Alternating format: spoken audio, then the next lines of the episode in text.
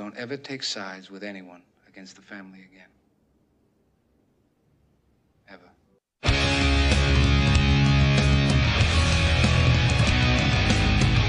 Family has the highest value, always stands by you. Gives you strength and backs you up. Will support you in your fight and will never disappoint you.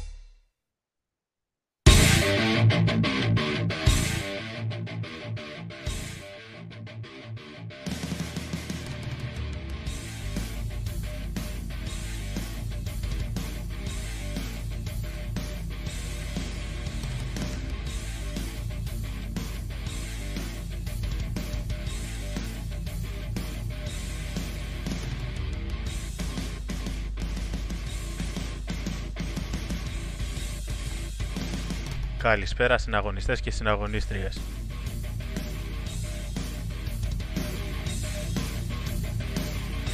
Φίλες και φίλοι του εθνικιστικού κινήματος.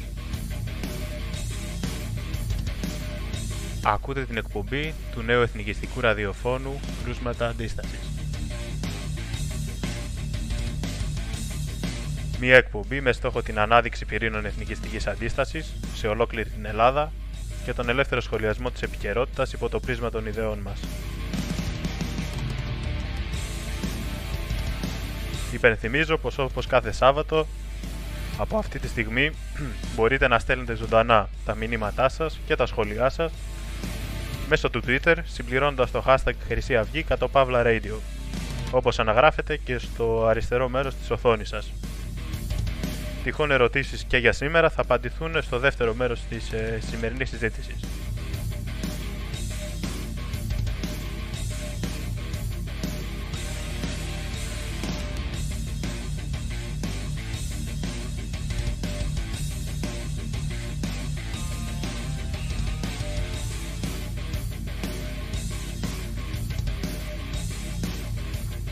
Για τη σημερινή εκπομπή έχω μαζί μου δύο γνωστούς πλέον συναγωνιστές. Τη συναγωνίστρια Εύα. Καλησπέρα Εύα. Καλησπέρα σε όλους τους συναγωνιστές. Προσπάθησε την ένταση του μικροφόνου σου λίγο να έχεις ρυθμισμένη. Και το συναγωνιστή Νίκο από την Αθήνα. Καλησπέρα. Καλησπέρα σε όλους τους συναγωνιστές, τους αγωνιστικούς χαιρετισμούς, τους έγκλειστους εθνικιστές, πολιτικούς κρατούμενους του Λαϊκού Συνδέσμου σε Δομοκό και Τρίκαλα. Για τη σημερινή εκπομπή, πριν παρουσιάσουμε τις εβδομαδιαίες, τις εβδομαδιαίες δράσεις του κινήματός μας, πριν σχολιάσουμε και την επικαιρότητα αναπόφευκτα του ψευτορωμαϊκού, θα αφιερώσουμε το πρώτο μέρος σε μια πρόσφατη ιστορική επέτειο με πολλούς συμβολισμούς για το σήμερα. Προχθές λοιπόν, πρώτη Απριλίου, συμπληρώθηκαν εξήντα έξι χρόνια από την έναρξη του Εθνικοαπελευθερωτικού Αγώνα της ΕΟΚΑ, της Εθνικής Οργάνωσης Κυπρίων Αγωνιστών. Ε, στην ανάλυση των γεγονότων της σημαντικότητας αυτής της επετείου, θα μας βοηθήσει ως ιστορικός, όπως γνωρίζετε εσείς οι περισσότεροι, η συναγωνίστρια Εύα. Ως εισαγωγή σε αυτό, θεωρώ ότι πριν απ' όλα, καλό θα ήταν να ακούσουμε την αγωνιστική προκήρυξη του Γεώργιου Γρίβα, συμβολική για αυτή την επέτειο, όχι μόνο για να θέσουμε το ιστορικό πλαίσιο των γεγονότων, αλλά και γιατί τα λόγια του έχουν μια διαχρονική βαρύτητα και σημασία.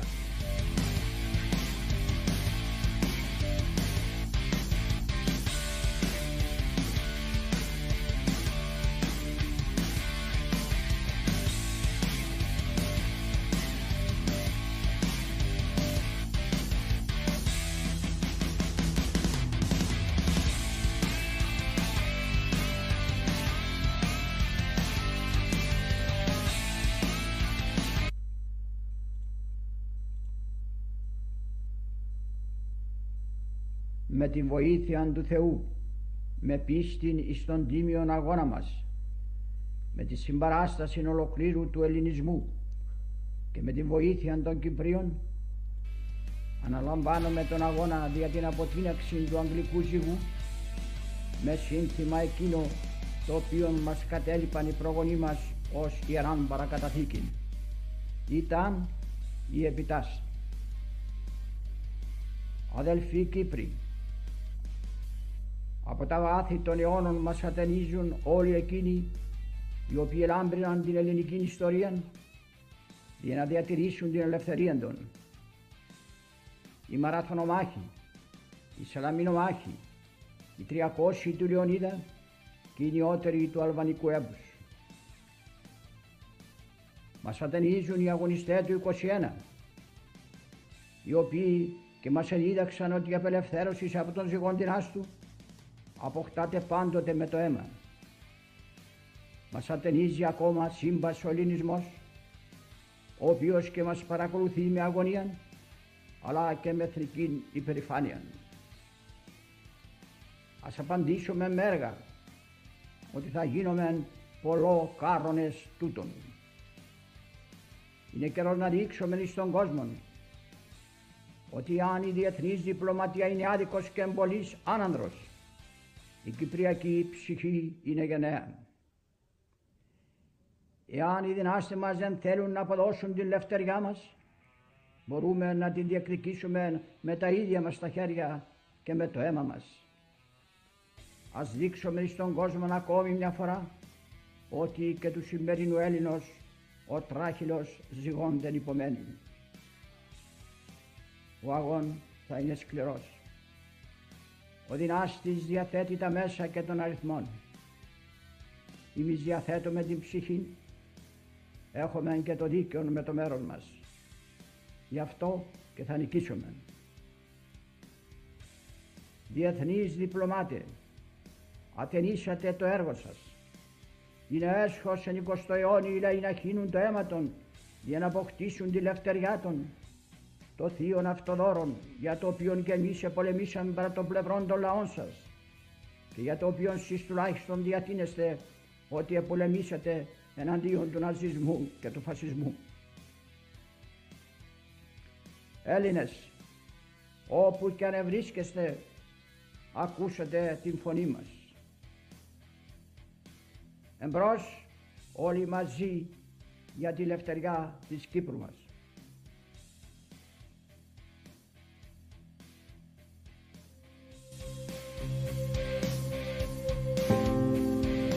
Few things bring us together.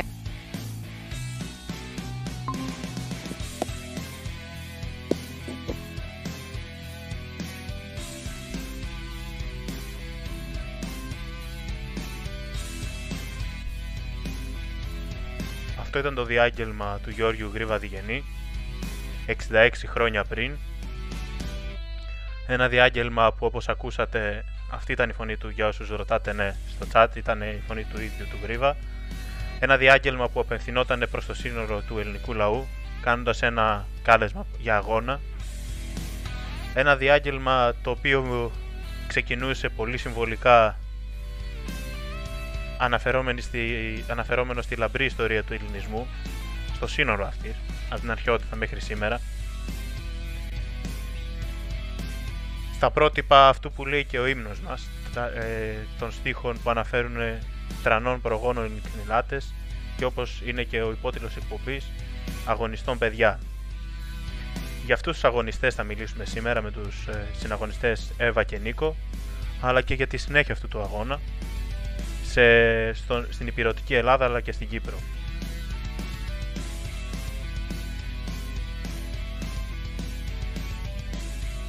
Σήμερα λοιπόν, ή καλύτερα εδώ και αρκετές δεκαετίες, ακούγονται πολλά για το λεγόμενο κυπριακό ζήτημα, και από ελληνικής πλευράς δυστυχώς οι όροι που κυριαρχούν αφορούν στην καλύτερη περίπτωση απλά κάποια λεγόμενη ανεξαρτησία ή αυτοδιάθεση, με άλλα λόγια, στη χειρότερη την περίφημη ομοσπονδιοποίηση.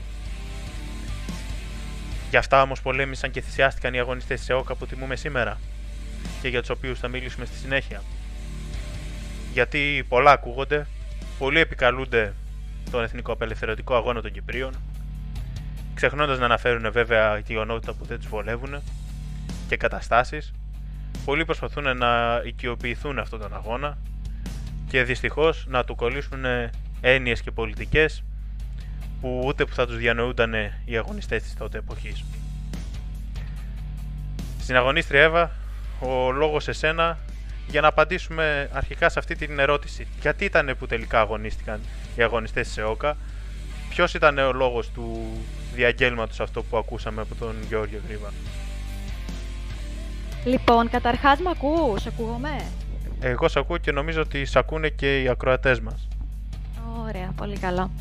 Λοιπόν, ε, η ΕΟΚΑ, όπως ε, αναφέρεται και στα αρχικά, στον τίτλο της δηλαδή, ε, υπήρξε μια Εθνική Οργάνωση Κυπρίων Αγωνιστών, ε, η οποία ε, διεξήγαγε έναν ένοπλο αγώνα με σκοπό την ένωση με τη μητέρα Ελλάδα, και όχι απλά την ανεξαρτησία της Κύπρου από τη Βρετανική Αυτοκρατορία.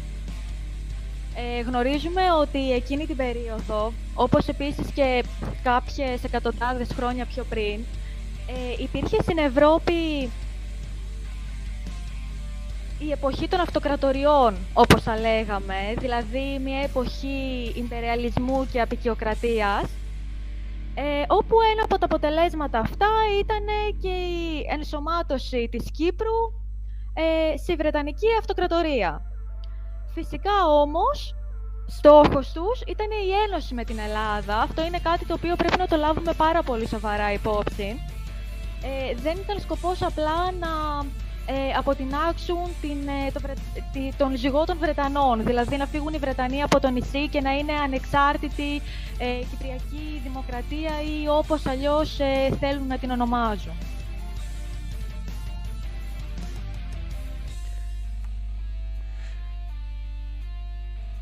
Νομίζω ότι είναι ιδιαίτερα σημαντικό να το τονίσουμε αυτό και για αυτά που θα αναφέρουμε στη συνέχεια, για το τι πράττει το σημερινό ελλαδικό και κυπριακό κράτος.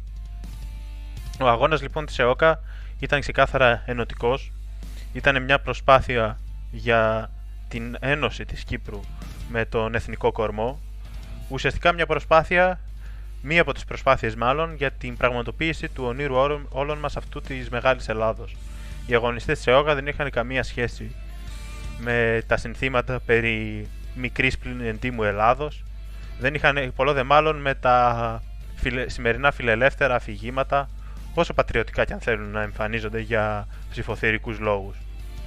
Ήταν ξεκάθαρα μια εθνικιστική προσπάθεια, μια απελευθερωτική προσπάθεια, μια προσπάθεια για έναν ελληνισμό μεγαλύτερο και ισχυρότερο από ό,τι ήταν τότε και σίγουρα από ό,τι είναι σήμερα. Συναγωνιστή Νίκο, έχεις ε, να προσθέσεις κάτι πριν προχωρήσουμε στο υπόλοιπο ιστορικό?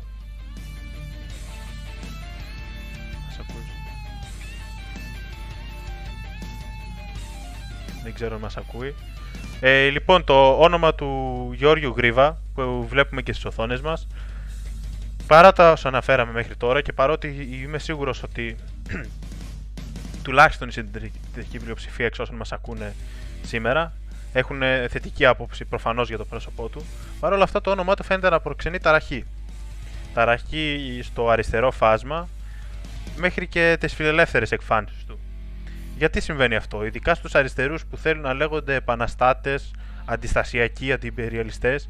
Εύα, πώς γίνεται ένας αγωνιστής ε, της Κύπρου, ένας αγωνιστής που πολέμησε την, τον υπεριαλισμό και την απικιοκρατία που τόσο λένε οι αριστεροί ότι απεχθάνονται, ένας αγωνιστής που έκανε πράξη πραγματικά ένα σύγχρονο αντάρτικο, πώς γίνεται να εκφράζεται και για ποιο λόγο μάλλον, όχι πώς γίνεται, το πώς γίνεται το μίσος το έχουν στο τσεπάκι τους οι αριστεροί, αλλά για ποιο λόγο ε, βλέπουμε τόσο μίσος και τόσο απέχθεια προς το όνομά του, ε, κάτι το οποίο θα παρατηρήσουν, ε, αν δεν παρατήρησαν ήδη και οι νεότεροι των ε, ακροατών μας στην πορεία της ζωής τους, ειδικά όσοι περάσουν από τους πανεπιστημιακούς χώρους και μη, θα ακούσουν διάφορους χαρακτηρισμούς για το Γρίβα και στο διαδίκτυο και αλλού, ή στην καλύτερη, επειδή είναι μια προσωπικότητα πολύ ισχυρή και λαμπερή, θα προσπαθήσουν να την αποκρύψουν όσοι δεν τολμάνε να τη συκοφαντήσουν. Εύα, μίλησες μας λίγο για τη ζωή αυτού του ανθρώπου και τι ήταν αυτό που, το έκανε, που τον έκανε τόσο, τόσο απεχθή σε, σε αυτή την κάστα.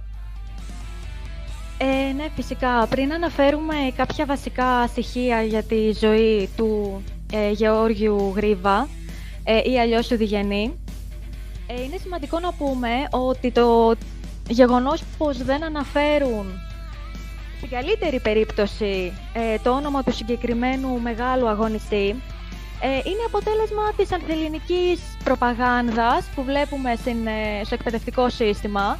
Στην καλύτερη περίπτωση λοιπόν δεν αναφέρουν ούτε τον Γριβαδιγενή, ούτε τον αγώνα της ΕΟΚΑ και στη χειρότερη περίπτωση, ναι μεν, μισούν τον υπερεαλισμό και την απικιοκρατία οι αριστεροί, αλλά μισούν ακόμη περισσότερο οτιδήποτε εθνικό.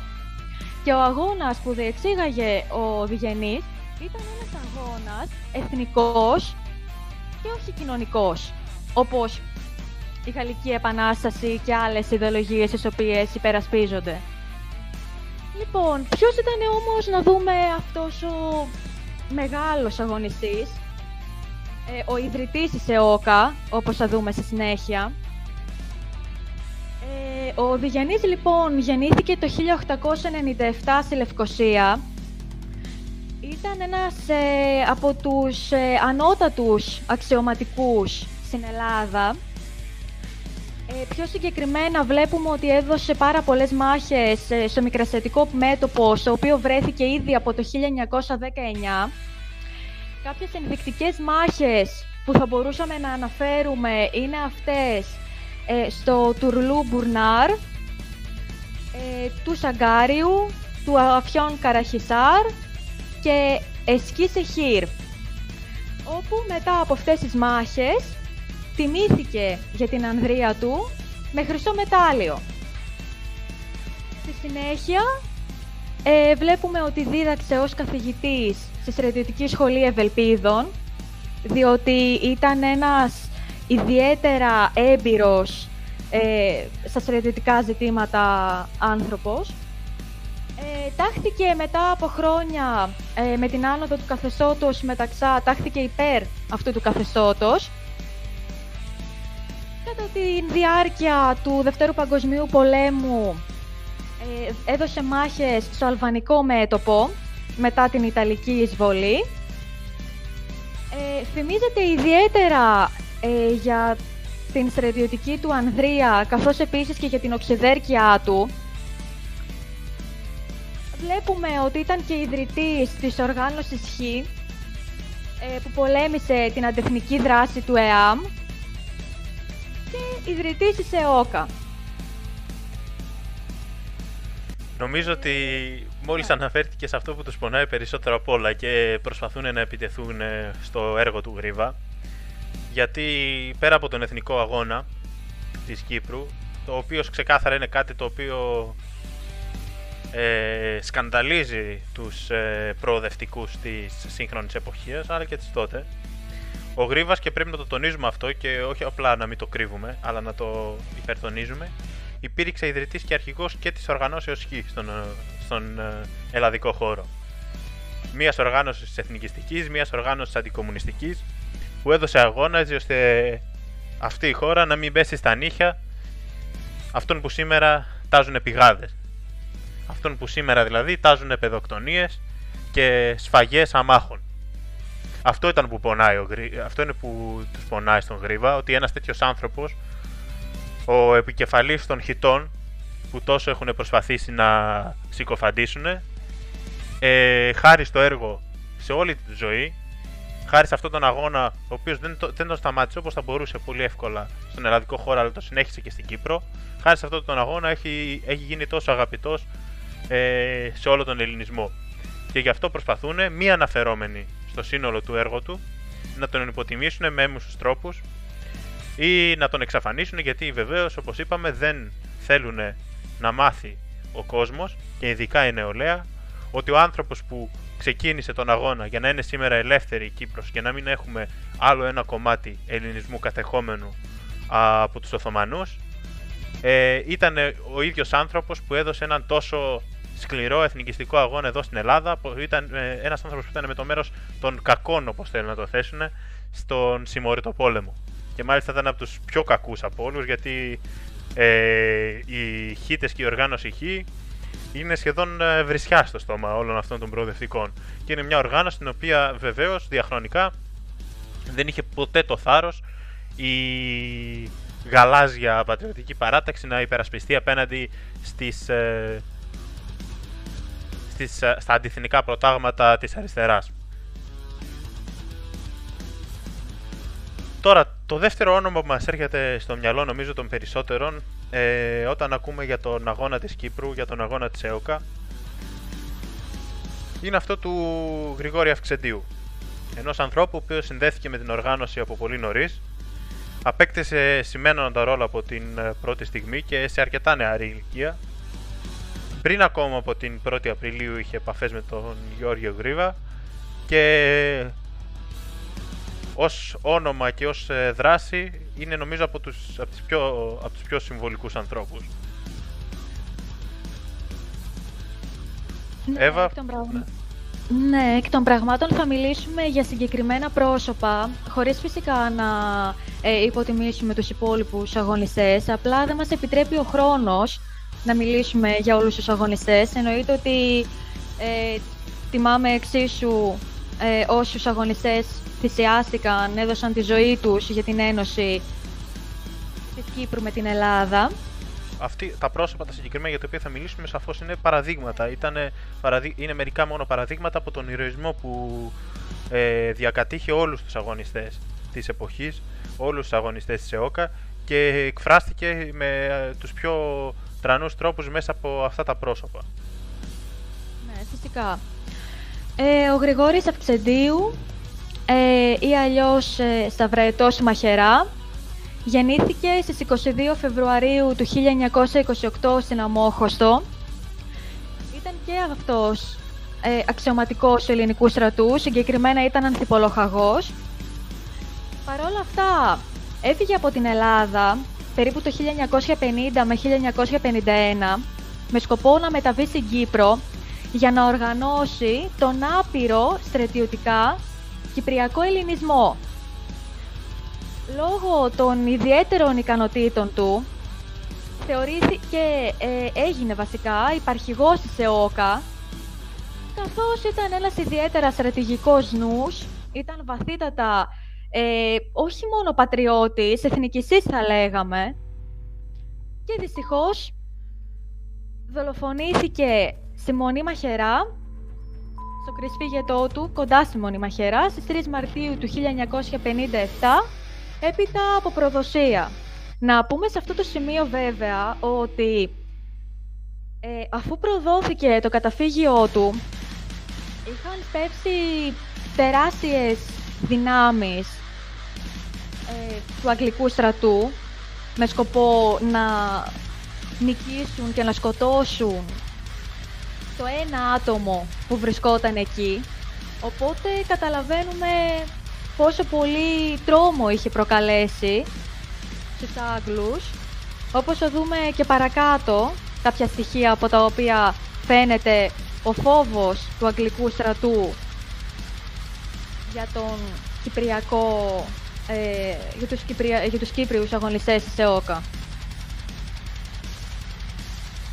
Είναι αλήθεια πως είναι μια από τις πιο ηρωικές στιγμές και μια στιγμή μεγαλείου πραγματικά, και όχι η θλίψη, το, ο θάνατος του Αυξεντίου, ε, μόνος του εναντίον ε, πλήθος ε, Άγγλων απικιοκρατών.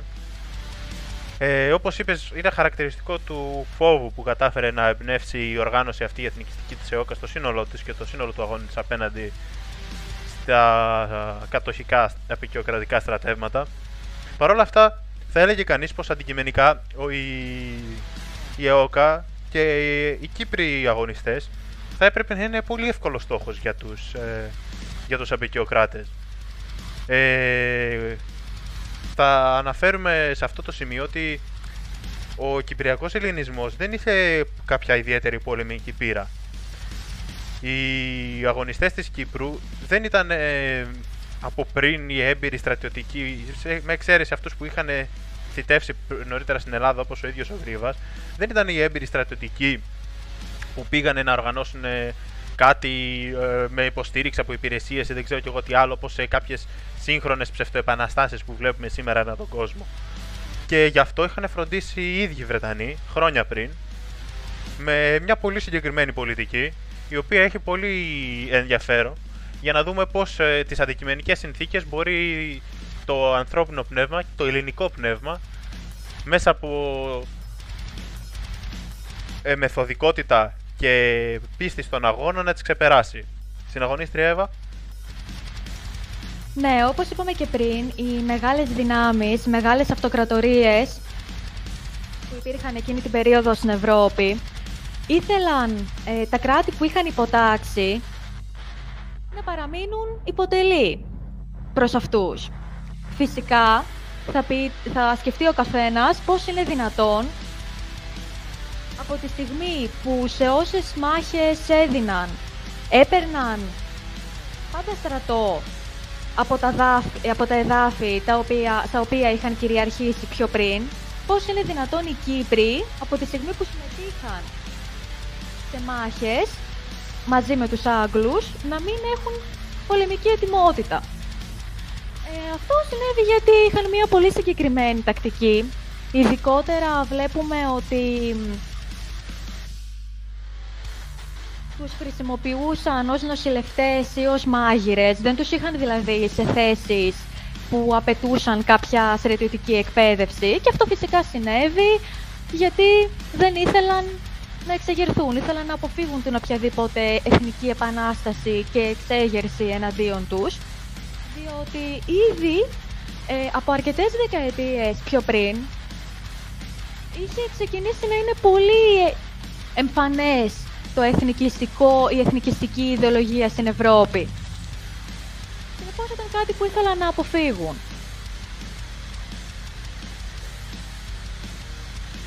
Έτσι, δυστυχώς η ιστορία της Βρετανικής Αυτοκρατορίας, αυτού του, του μορφώματος τέλος πάντων του Βρετανικού, ε, έχει πολύ βρώμικο και ε, περίεργο ρόλο διαχρονικά στην ιστορία. Για όσους αναρωτιούνται από το κοινό μας, ε, δεν έχει καμία σχέση ούτε με τον ίδιο τον αγγλικό εθνικισμό.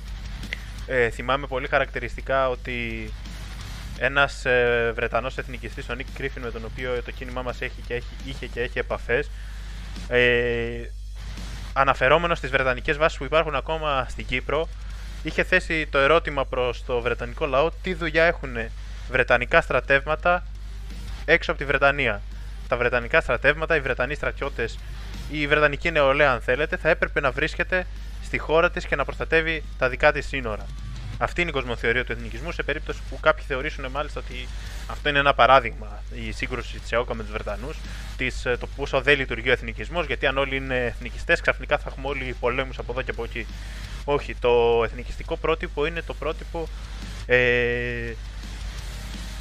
που πρεσβεύει την ε, φυσικότητα της ζωής. Και δεν υπάρχει τίποτα πιο αντιφυσικό από μια πολυεθνική και πολυφιλετική αυτοκρατορία που, όπως είδαμε, ακριβώς για λόγους στρατηγικής, επέλεγε να κρατάει στα μετόπισθεν και να καταπιέζει τους, ε, τους Κυπρίους και να αντίθετα να γεμίζει την Βρετανία της εποχής και τα στρατεύματά της με στρατεύματα από την Ινδία, από τις διάφορες απικίες της Ασίας και αλλού.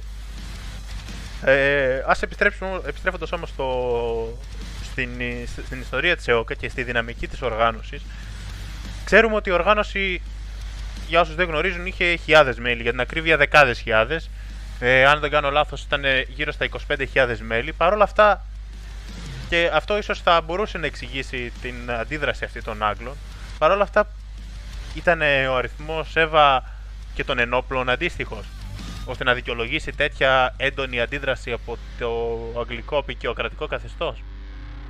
Όχι, φυσικά. Ε, συγκεκριμένα τα μέλη της ΕΟΚΑ ήταν είκοσι πέντε χιλιάδες. Αλλά οι ένοπλοι ήταν μόνο διακόσιοι πενήντα με τριακόσιοι πενήντα. Παρ' όλα αυτά όμως βλέπουμε ότι οι Άγγλοι έφεραν στην Κύπρο επίλεκτα σώματα για να πολεμήσουν τους Κυπρίους. Τους Κύπριους, συγγνώμη.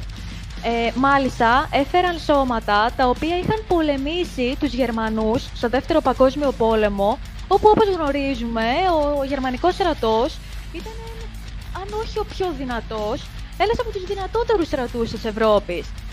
Τα ίδια σώματα λοιπόν τα οποία πολέμησαν πριν από δέκα χρόνια τους Γερμανούς ήταν τα ίδια τα οποία διατάχθηκαν να μεταβούν στην Κύπρο για να εξοντώσουν τους Κύπρους αγωνιστές της ΕΟΚΑ. Κατάφερε λοιπόν η ΕΟΚΑ, όπως μας είπε πολύ ωραία και η Εύα, να έχει την αντιμετώπιση για τους Άγγλους μιας υπερδυνάμεως. Όπως ε, κατα... με τα ίδια μέσα που αντιμετώπισαν την υπερδύναμη της Γερμανίας Ε, μερικά χρόνια νωρίτερα, τα ίδια μέσα ε, επιστράτευσαν και εναντίον της ΕΟΚΑ.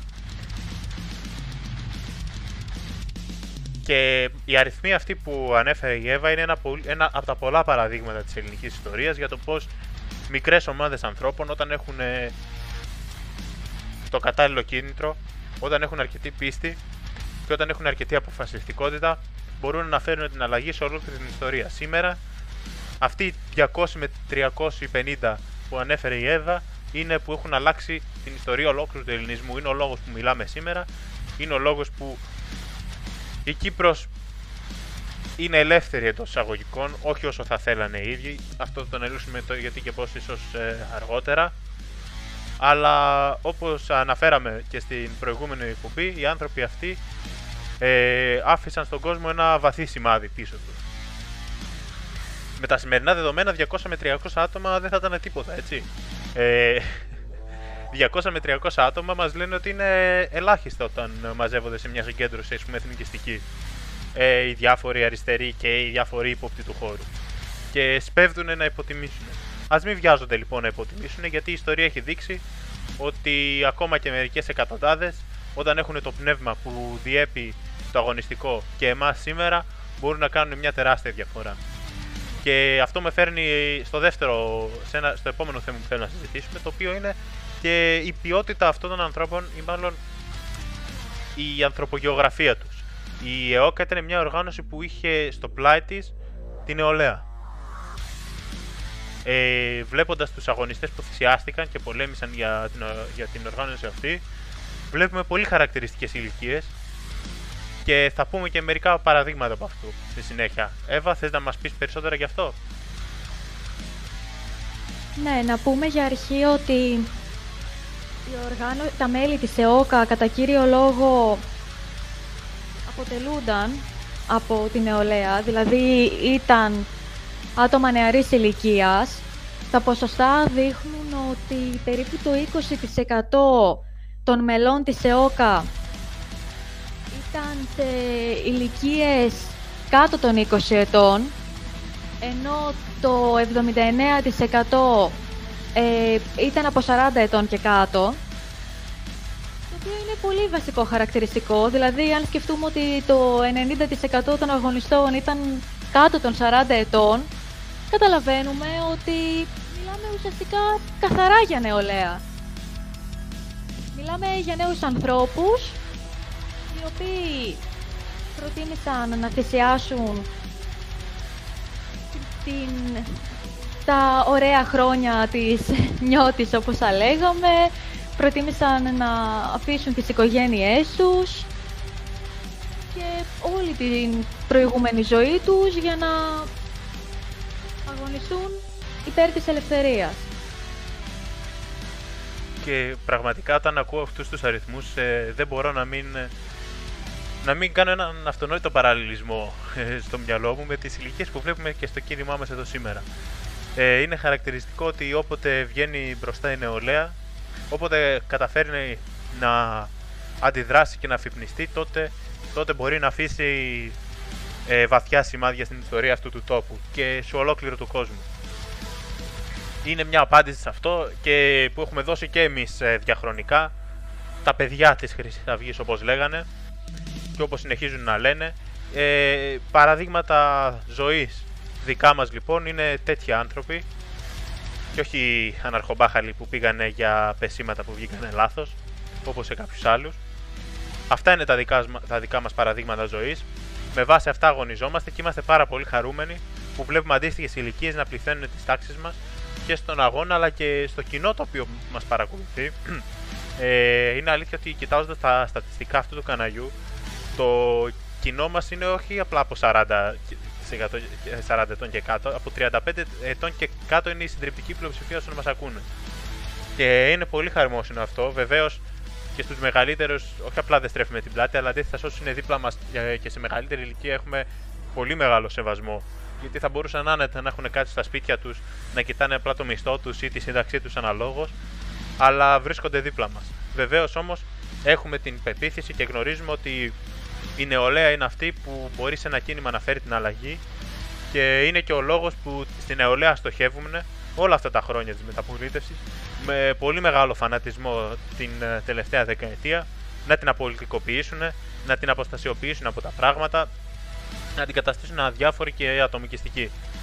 Ε, έτσι ώστε να κοιτάει παραδείγματα σαν αυτά που αναφέρουμε, σαν κάτι εντελώς εξωπραγματικό. Όχι, οι άνθρωποι αυτοί, οι πιτσιρικάδες της ΕΟΚΑ, ήταν παιδιά σαν εμάς που μιλάμε εδώ τώρα, σαν εσάς που μας ακούτε, σαν κάθε δεκαπεντάχρονο, δεκαοκτάχρονο και εικοσάχρονο μπορεί να μας ακούει αυτή τη στιγμή και θα πρέπει να ξέρει ότι μπορεί και η ιστορία έχει αποδείξει ότι με τον κατάλληλο τρόπο μπορεί να φέρει την αλλαγή.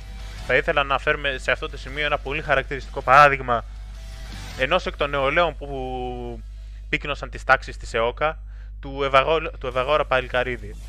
Ενός ανθρώπου με μια πολύ συγκινητική ιστορία που σε ηλικία δεκαπέντε ετών κατέβασε και έσχισε τη Βρετανική σημαία την ημέρα της στέψης της σημερινής της βασίλισσας Ελισάβετ και συνεπλάκη με τους Άγγλους, αν δεν κάνω λάθος, σε, σε πορεία εναντίον τους. Ε, Εύα, ο λόγος σε σένα και θα ακούσουμε και στη συνέχεια μερικά πράγματα. Η αλήθεια είναι ότι το παράδειγμα του Ευαγόρα Παλικαρίδη με συγκινεί πάντα πάρα πολύ. Ήταν ένα παιδί το οποίο γεννήθηκε στην Πάφο στις είκοσι έξι Φεβρουαρίου του χίλια εννιακόσια τριάντα οκτώ. Ήταν ένας άριστος μαθητής σχολείο του. Ε, όπως είπες και εσύ, σε ηλικία δεκαπέντε ετών κατέβασε και έσκησε τη Βρετανική σημαία την ημέρα της τέψης της σημερινής βασίλισσας Ελισάβετ. Ε, ακολούθησε μία συμπλοκή, γιατί είχαν πάει πάρα πολλά άτομα να διαμαρτυρηθούν.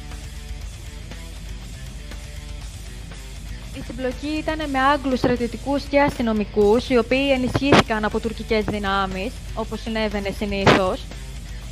Συνελήφθη μετά ε, από αυτά τα γεγονότα, αλλά αφέθηκε ελεύθερος, καθώς θεώρησαν ότι λόγω του νεαρού της ηλικίας θα έπρεπε να του δοθεί κάποια χάρη. Παρ' όλα αυτά όμως βλέπουμε ότι στα δεκαεπτά του εντάχθηκε στην ΕΟΚΑ και μάλιστα συνελήφθη το χίλια εννιακόσια πενήντα έξι, συγκεκριμένα το Δεκέμβριο,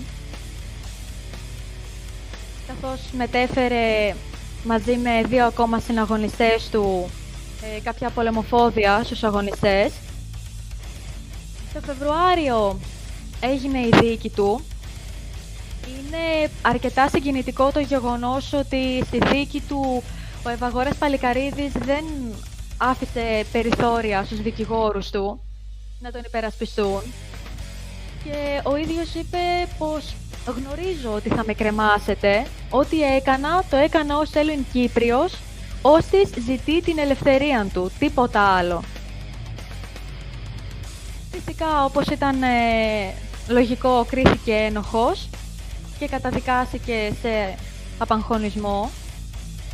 Ε, με συγκινεί πάρα πολύ κάποιοι, με, σε, με συγκινούν μάλλον πάρα πολύ κάποιοι, κάποια τελευταία λόγια που έγραψε στο γράμμα του, όπου αναφέρει «Θα ακολουθήσω με θάρρος τη μοίρα μου, ίσως αυτό να είναι το τελευταίο μου γράμμα. Μα πάλι δεν πειράζει. Δεν λυπάμαι για τίποτα. Ας χάσω το κάθε τι. Μια φορά κανείς πεθαίνει. Θα βαθίσω χαρούμενος σε τελευταία μου κατοικία. Τι σήμερα, τι αύριο. Όλοι πεθαίνουν μία μέρα. Είναι καλό πράγμα να, να πεθαίνει κανείς για την Ελλάδα. Ώρα εφτά και μισή. Η πιο όμορφη μέρα της ζωής μου. Η πιο όμορφη ώρα. Μη ρωτάτε γιατί». Παρά τις, δια, τις διαμαρτυρίες λοιπόν, τόσο από την... από τους Έλληνες, τους Ελλαδίτες, ε, όσο και από τους ε, Έλληνες της Κύπρου, απαγχωνίστηκε στις δεκατέσσερις Μαρτίου του χίλια εννιακόσια πενήντα επτά.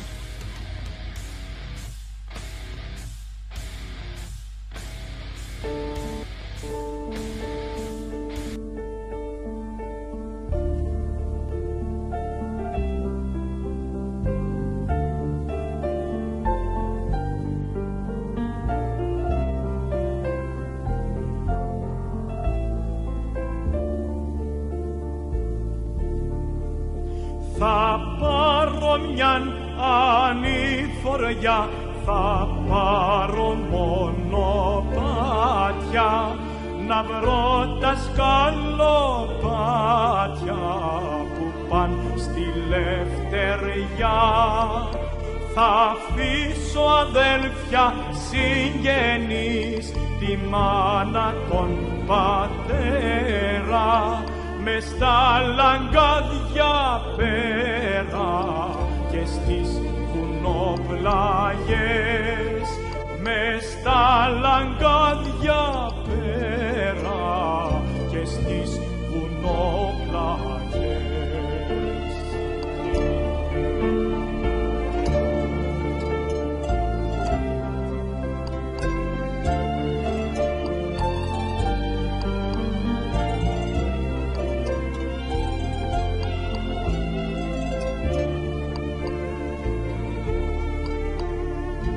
Ψάχνοντας για την ελευθερία, θα έχω παρέα μόνη, κατά λευκό το χιόνι, βουνά και ρεματιές.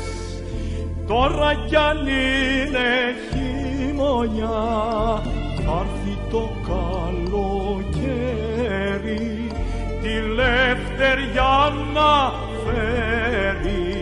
σε πόλεις και χωριά, τη ελευθεριά να φέρει. πόλεις και χωριά.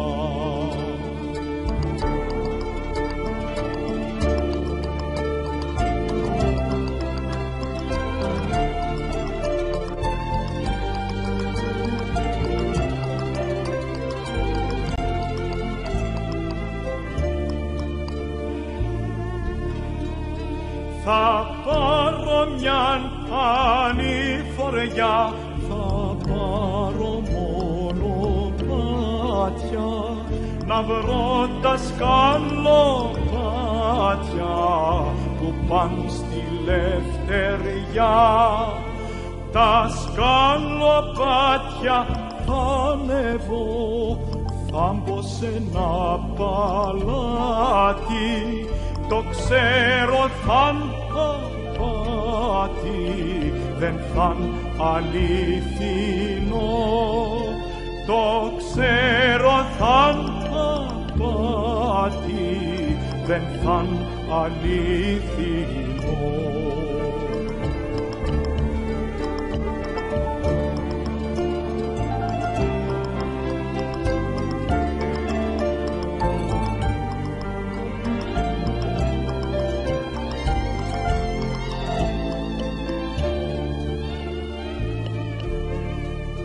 Μες στο παλάτι θα γυρνώ, ώσπου να βρω το θρόνο, βασίλισσα μια μόνο, να κάθεται σ' αυτό.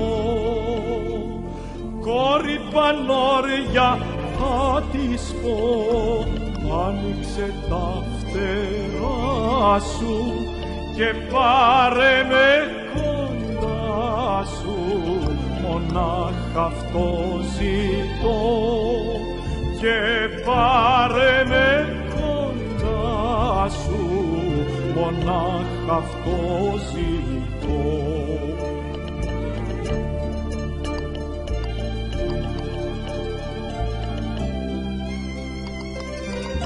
Γεια σας παλιοί συμμαθητές. Τα τελευταία λόγια τα γράφω σήμερα για σας. Κι όποιος θελήσει για να βρει έναν χαμένον αδελφό, έναν παλιό του φίλο, ας πάρει μιαν ανηφοριά, ας πάρει μονοπάτια, να βρει τα σκαλοπάτια που παν στη λευτεριά. Με την ελευθεριά μαζί μπορεί να βρει και εμένα.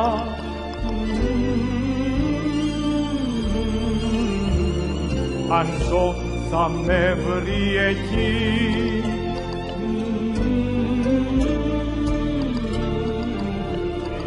Αν ζω θα με βρει εκεί.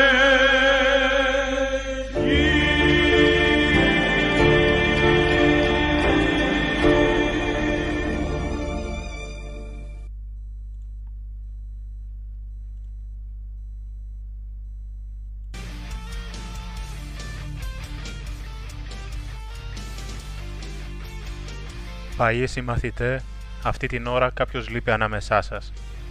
Κάποιος που φεύγει αναζητώντας λίγο ελεύθερο αέρα. Κάποιος που μπορεί να μην ξαναδείτε παρά μόνο νεκρό. Μην κλάψετε στον τάφο του, δεν κάνει να τον κλαίτε. Λίγα λουλούδια του μαγιού σκορπάτε του στον τάφο. Του φτάνει αυτό μονάχα. Αυτό ήταν ε, τα λόγια που συνόδευε μαζί με το ποίημα που ακούσαμε μελοποιημένο πριν από λίγο. Το γράμμα που άφησε στους συμμαθητές του φεύγοντας για να πάει αντάρτη στα βουνά ο Ευαγόρας Παλικαρίδης. Ένα νέο παιδί που έφυγε γνωρίζοντας, γνωρίζοντας τους κινδύνους, όχι από κάποια εφηβική, κάποιον εφηβικό ενθουσιασμό, με απόλυτη συνείδηση του ότι μπορεί να καταλήξει όπως κατέληξε σε ένα θάνατο, ένα θάνατο όμως ηρωικό που είναι πάντα πολύ καλύτερος από μια ζωή μέσα στην ταπείνωση και στην υποταγή. Τέτοια είναι τα πρότυπα των νεολαίων της, του εθνικιστικού κινήματος στη σημερινή εποχή.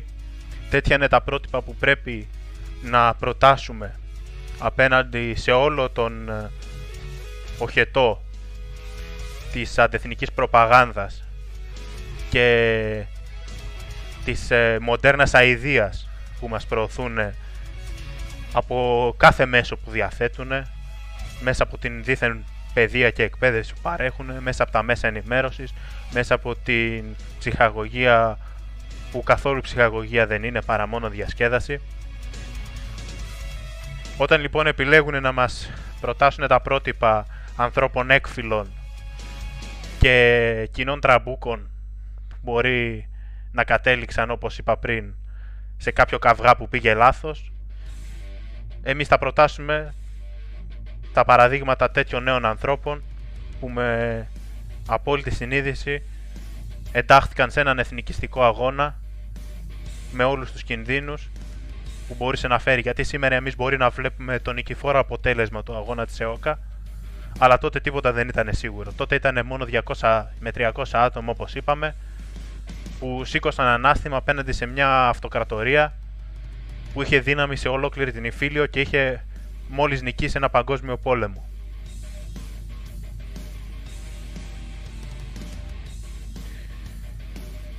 Κοιτώντας λίγο, λοιπόν λίγο πίσω, ας δούμε τι κάνανε και απέναντι σε αυτόν τον αγώνα οι πολιτικοί, ιδεολογικοί και φυσικοί πρόγονοι αυτών που σήμερα προσπαθούν να σπηλώσουν τη μνήμη του αγώνα παιδιών σαν τον Βαγόρα και μεγάλων ηγετικών μορφών όπως ο Γρίβας.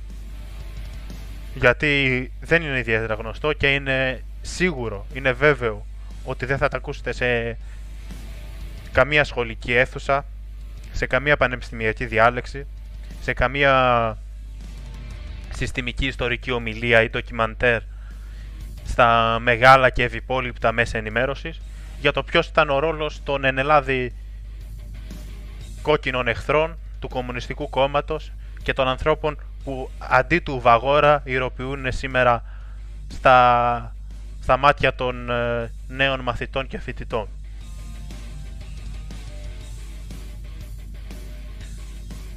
Εύα, λόγος σε σένα για τις ιστορικές λεπτομέρειες, για να δούμε τι ακριβώς ε, υπόθηκε από αυτούς τους ανθρώπους και πώς συμμετείχαν και αυτοί με τον τρόπο τους, με τον τρόπο που ξέρουν πάντα, τον τρόπο της προδοσίας στα, στην εξέλιξη των γεγονότων αυτού του αγώνα.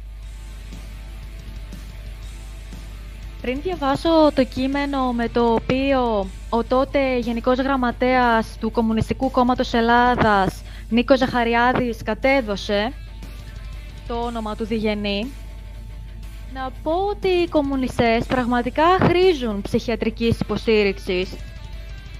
Ε, όπως θα καταλάβετε και παρακάτω από την ανακοίνωσή τους, για κάποιο λόγο θεωρούν το Γρίβα εθνοπροδότη. Δεν μπορούμε να καταλάβουμε γιατί. Πιστεύω ότι ποτέ δεν θα καταλάβουμε, ούτε οι ίδιοι δεν καταλαβαίνουν τα περισσότερα από αυτά που λένε. Παρ' όλα αυτά, λοιπόν, ας προχωρήσουμε στην ανακοίνωση. Ε, συγκεκριμένα, ε, σε μία πρώτη φάση αναφέρθηκε, επειδή, όπως είπαμε και πριν, ε, ο Γρίβας κινούνταν με το ψευδόνυμο ε, Διγενής. Το όνομά του το κατέδωσε ο Ζαχαριάδης στο ραδιοφωνικό σταθμό Ελεύθερη Ελλάδα στις είκοσι έξι Απριλίου του χίλια εννιακόσια πενήντα πέντε, συγκεκριμένα είκοσι πέντε μέρες μετά από την έναρξη του αγώνα της ΕΟΚΑ. Λέει λοιπόν στην ανακοίνωσή του: «Πρέπει να ξεσκεπάσουμε τους εθνοπροδότες κάτω από όποια μάσκα κι αν παρουσιάζονται και έτσι να τους απομονώσουμε. Σήμερα πια που τα πασχαλιάτικα βαρελότα σκάσαν και ο ψευδοδιγενής του Γρίβα ξεσκεπάστηκε, μπορούμε να γίνουμε πιο συγκεκριμένοι. Πρόκειται λοιπόν για τα παρακάτω. Τον Οκτώβρη του χίλια εννιακόσια πενήντα τέσσερα, αξιωματικός του στρατού της Αθήνας εμφανίστηκε στην Κύπρο, όπου είπε ότι θα αρχίσει αντάρτικο και ότι η δουλειά, τη δουλειά αυτή τη διευθύνει ο γνωστός αρχιχίτης Γρίβας. Λίγες μέρες φυσικά, την Πρωτομαγιά, ε, δημοσιεύθηκε ε, και στην εφημερίδα ε, Ριζοσπάσης, ριζοσπάστης που κυκλοφορεί μέχρι και σήμερα. Δεν ξέρω τι να πω προσωπικά για αυτή την ανακοίνωση.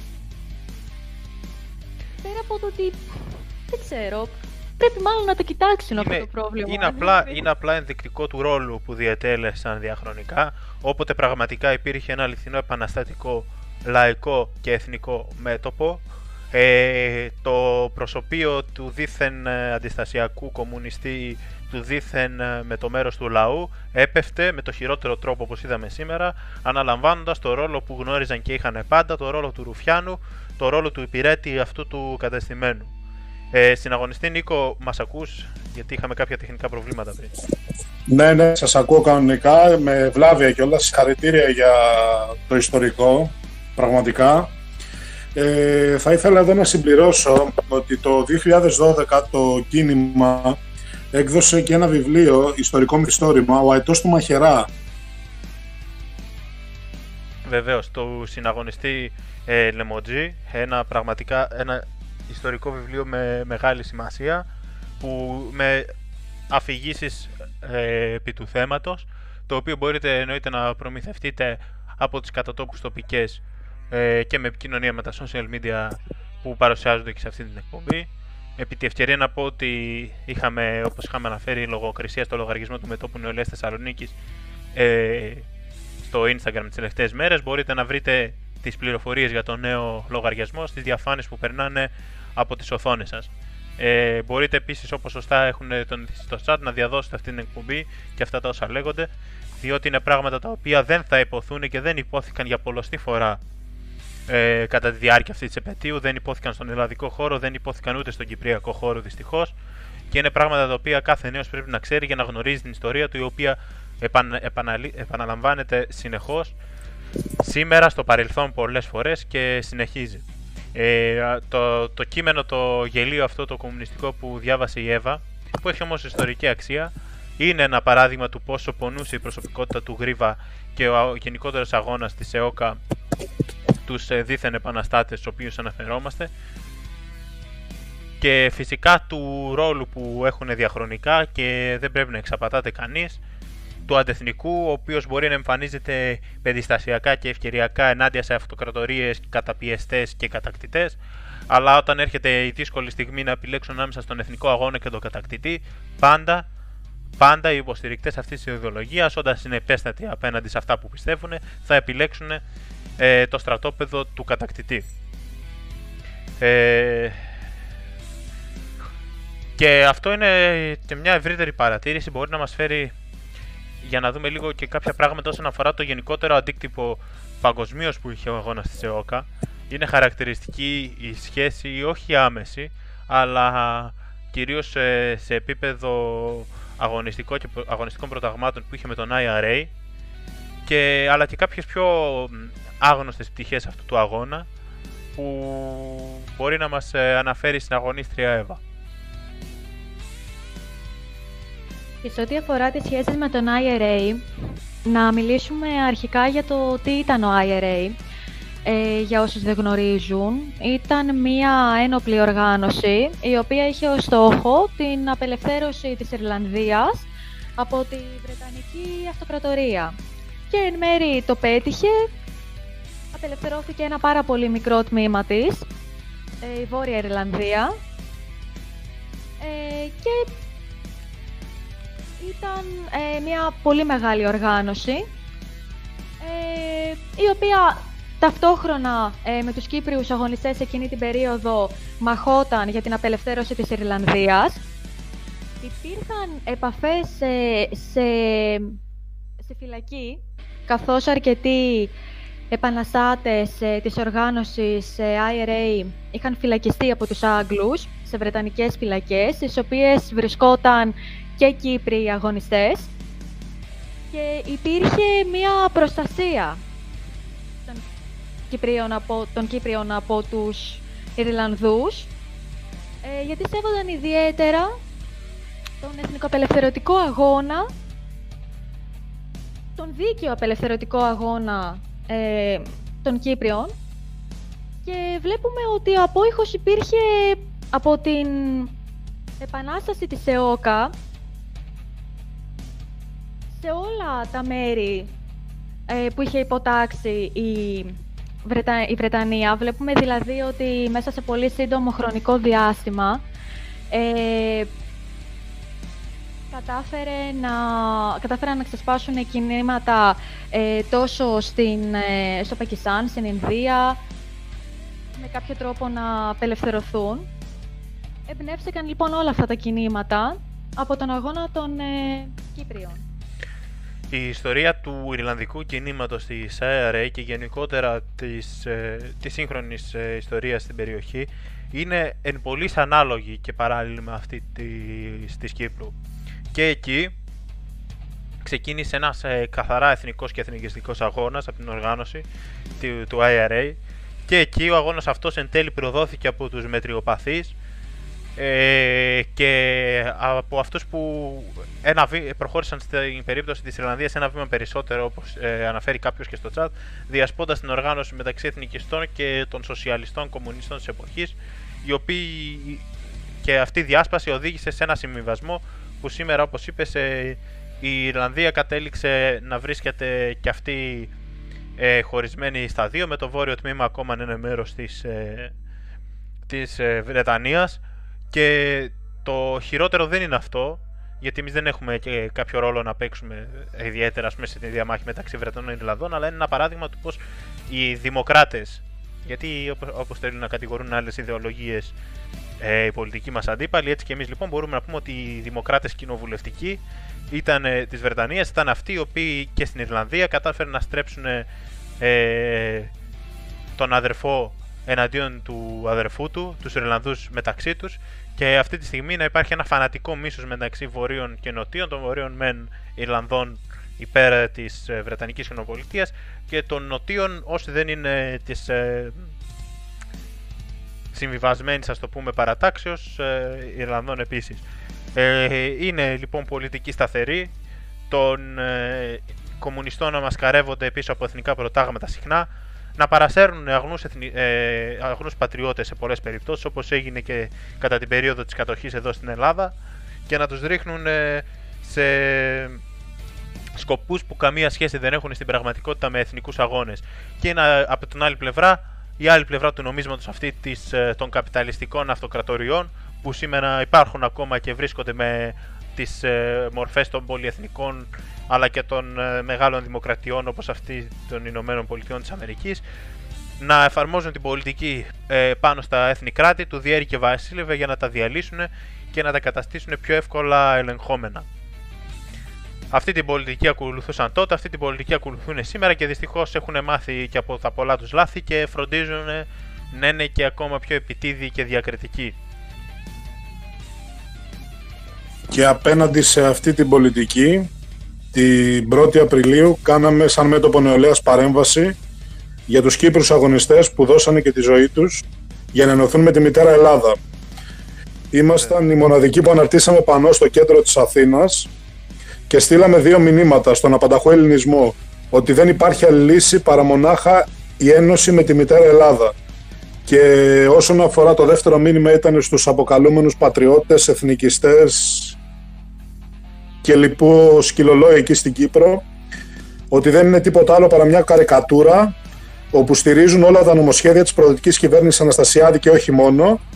Και φυσικά, άμα δεν ήταν η Χρυσή Αυγή, ο κόσμος μέχρι και σήμερα θα τους μπέρδευε με αρχικά ποδοσφαιρικής ομάδας. Θα προχωρήσουμε σε αυτό, θα δείξουμε στη συνέχεια και φωτογραφίες από συγκεκριμένη δράση, αλλά και κάποιες ακόμα δράσεις που πραγματοποιήθηκαν μέσα στην εβδομάδα. Ε, θα ήθελα σε αυτό το σημείο σιγά σιγά να κλείσουμε το ιστορικό σκέλος. Ε, δεν μπορούμε να μην αναφερθούμε σε δύο ακόμα θέματα τα οποία έχουν μείνει. Το πρώτο είναι ε, μια, ένα χαρακτηριστικό παράδειγμα ε, ε, της... Ε, αγωνιστικής εκείνης εποχής, αυτή των φυλακισμένων, αυτό των φυλακισμένων μνημάτων, όπου ε, αγωνιστές σε ΕΟΚΑ που είχαν εκτελεστεί από το βρετανικό καθεστώς θαύτηκαν μέσα στις φυλακές. Για όσους δεν γνωρίζουν, αυτή, αυτά είναι τα φυλακισμένα μνήματα, είναι τα μνήματα των αγωνιστών οι οποίοι ε, ε, πέφεραν τόσο τρόμο στις ε, τάξεις των αντιπάλων τους που ακόμα και νεκρούς τους φοβόντουσαν, και φοβόντουσαν αυτό το οποίο προσπαθούμε να κάνουμε εμείς σήμερα. Φοβόντουσαν να μην γίνουν παραδείγματα οι ήρωες αυτοί, οι πεσόντες, για τους, για τις επόμενες γενιές και για τον κόσμο που μέχρι τότε ίσως παρέμενε αδρανής. Αυτοί οι άνθρωποι δώσανε, ακόμα, τη, ζω, δώσανε τη ζωή τους για αυτόν τον αγώνα και οφείλουμε κυριολεκτικά μέχρι και σήμερα να τους έχουμε σαν παραδείγματα, όχι απλά στη θεωρία αλλά και στην πράξη.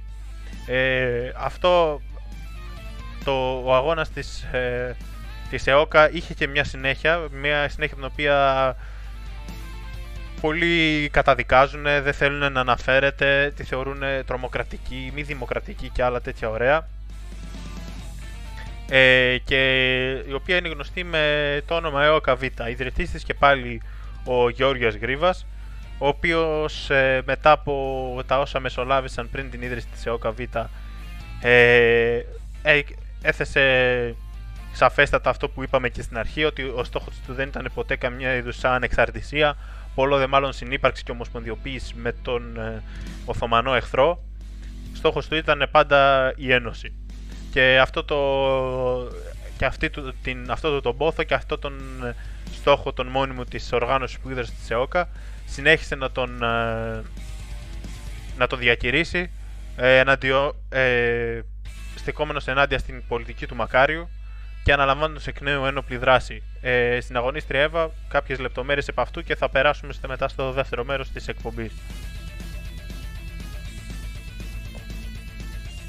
Δεν έχω να προσθέσω κάτι ιδιαίτερο, μόνο το ότι ξεκίνησε το χίλια εννιακόσια εβδομήντα ένα και τερματίστηκε το χίλια εννιακόσια εβδομήντα τέσσερα μετά από τον θάνατο του Γρίβα. Δεν τερματίστηκε ακριβώς δηλαδή μετά το θάνατο του Γρίβα, αλλά είχε αρχίσει να αποδυναμώνεται αισθητά, είχαν φυλακιστεί αρκετοί αγωνιστές, διότι όπως, είπαμε, όπως είπες και εσύ πριν, έγιναν πάρα πολλές εκρήξεις σε αστυνομικούς σταθμούς, πάρα πολλές δολοφονίες, θεωρήθηκε τρομοκρατική οργάνωση. Ε, βέβαια, η απελευθέρωση με ένοπλο τρόπο δεν λύνεται με λουλούδια, θα λέγαμε. Από τη στιγμή που είναι ένοπλοι, εννοείται ότι χρησιμοποιούνται όπλα, γίνονται βομβιστικές επιθέσεις και όλα τα σχετικά. Ε, Από τη στιγμή που μιλάμε για μια ένοπλη επανάσταση, για τους ε, Κύπριους ήταν ένας πόλεμος, πολεμούσαν για την, ανεξα... για την ένωση ε, της Κύπρου με την Ελλάδα, οπότε προσωπικά δεν θεωρώ ε, τρομοκρατική την οργάνωση της ΕΟΚΑ Β. Ε, θεωρώ ότι θα πρέπει να αναφερθούμε και στην καθαρά εθνική πολιτική που άσκησε ο Μακάριος, ο οποίος παρόλο που εξ αρχής φαινόταν να υποστηρίζει τον αγώνα της ΕΟΚΑ, βλέπουμε ότι στη συνέχεια σαν να βολεύτηκε από τη δόξα και την πολιτική ισχύ που είχε και δεν επιθυμούσε την ένωση με τη μητέρα Ελλάδα, προτιμούσε απλά η Κύπρος να είναι ανεξάρτητη. Και γι' αυτό το λόγο υπήρχε μία... Ε, μία δεν, υπήρχε, δεν υπήρχαν καθόλου καλές σχέσεις, δεν υπήρχαν βασικά καθόλου σχέσεις μεταξύ της κυβέρνησης και των επαναστατών τότε. Αλλά δυστυχώς μετά το θάνατο του Γρίβα, ο οποίος είχε φτάσει σε αρκετά μεγάλη ηλικία και οι πηγές αναφέρουν ότι ε, πέθανε από φυσικά αίτια, συγκεκριμένα από καρδιακή ανεπάρκεια, δεν μπόρεσε να συνεχιστεί ε, ο αγώνας. Το, το παράδειγμα του...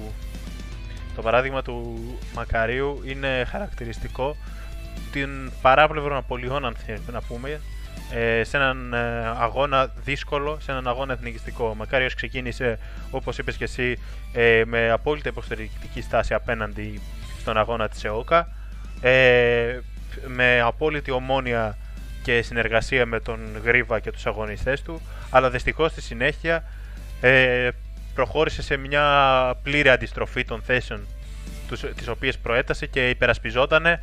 Τα κίνητρά του μπορούν να θεωρηθούν πολλά, μπορεί να θεωρηθεί η προσωπική φιλοδοξία για την θέση την οποία κατήχε, την θέση την οποία μάλλον απόκτησε μετά το πρώτο μέρος του αγώνα της ΕΟΚΑ. Σε κάθε περίπτωση το αποτέλεσμα είναι ένα και αυτό ήταν η διάσπαση του κυπριακού ε, ελληνικού μετώπου. Ε, όσον αφορά βεβαίως τα περί τρομοκρατικής οργάνωσης, έγραψε πολύ ωραία ένας συναγωνιστής στο chat πως μια οργάνωση είναι τρομοκρατική μόνο μέχρι να νικήσει. Και κάπως έτσι ήταν και στην περίπτωση της ΕΟΚΑ Β.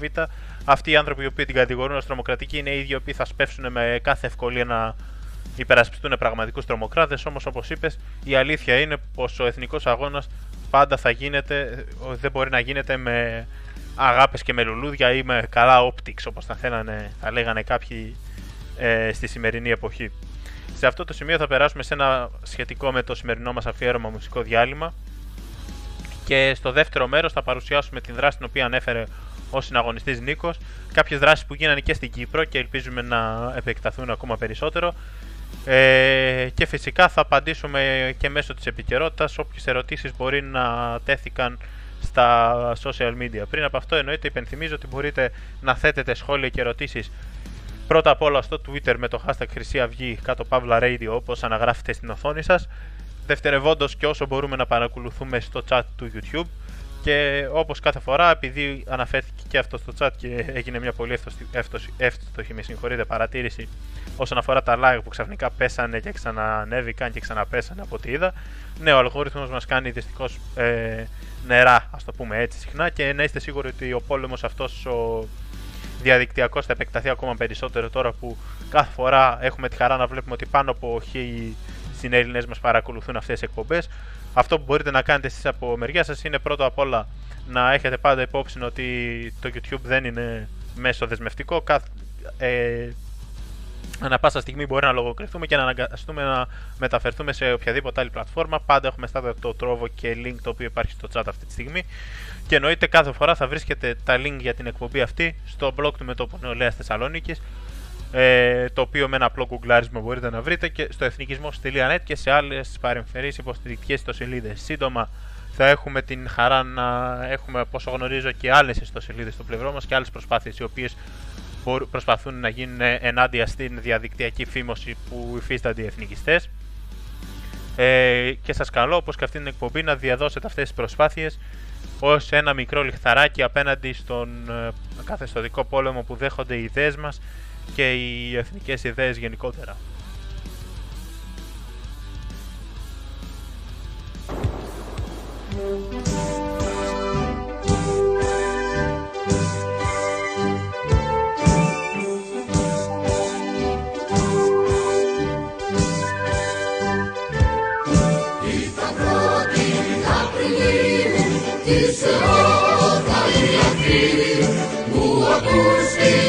Στην Κύπρο τη φωνή του Διγενή, που ακούστηκε στην Κύπρο τη φωνή του Διγενή, και στον ήχο της φωνής του έτρεξε η λεβενιά για να αφήσουνε τη δράση της σκηνής του τα βουνά, για να αφήσουνε τη δράση της σκηνής του τα βουνά.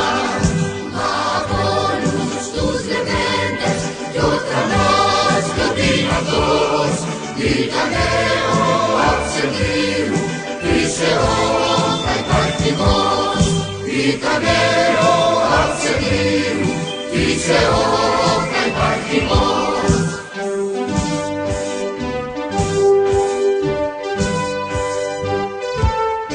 Μουσκοτράτος και Πατάσος, Σάτος και Καραολής, δώσανε με τόσους άλλους την μεγάλη τη ζωή, δώσανε με τόσους άλλους την μεγάλη τη ζωή, με το αίμα το μυρό και με γράμματα χρυσά, δεν αγράψουνε σελίδες της δικιάς μας νεφτεριάς, δεν αγράψουνε σελίδες της δικιάς μας νεφτεριάς.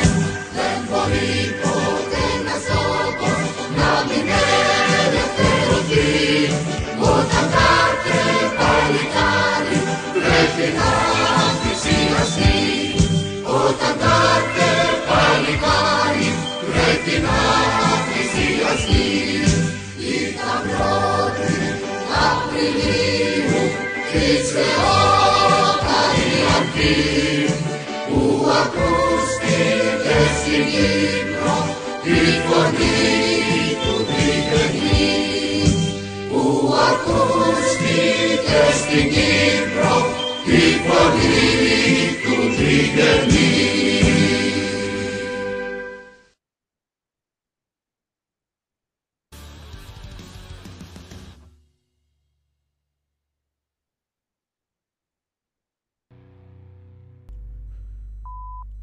Επανήλθαμε και πάλι στο δεύτερο μέρος της σημερινής μας εκπομπής μετά από ένα εκτενές ιστορικό αφιέρωμα με τη βοήθεια της συναγωνίστριας Εύας, η οποία θυμίζω ότι είναι και πτυχιούχος ιστορικός.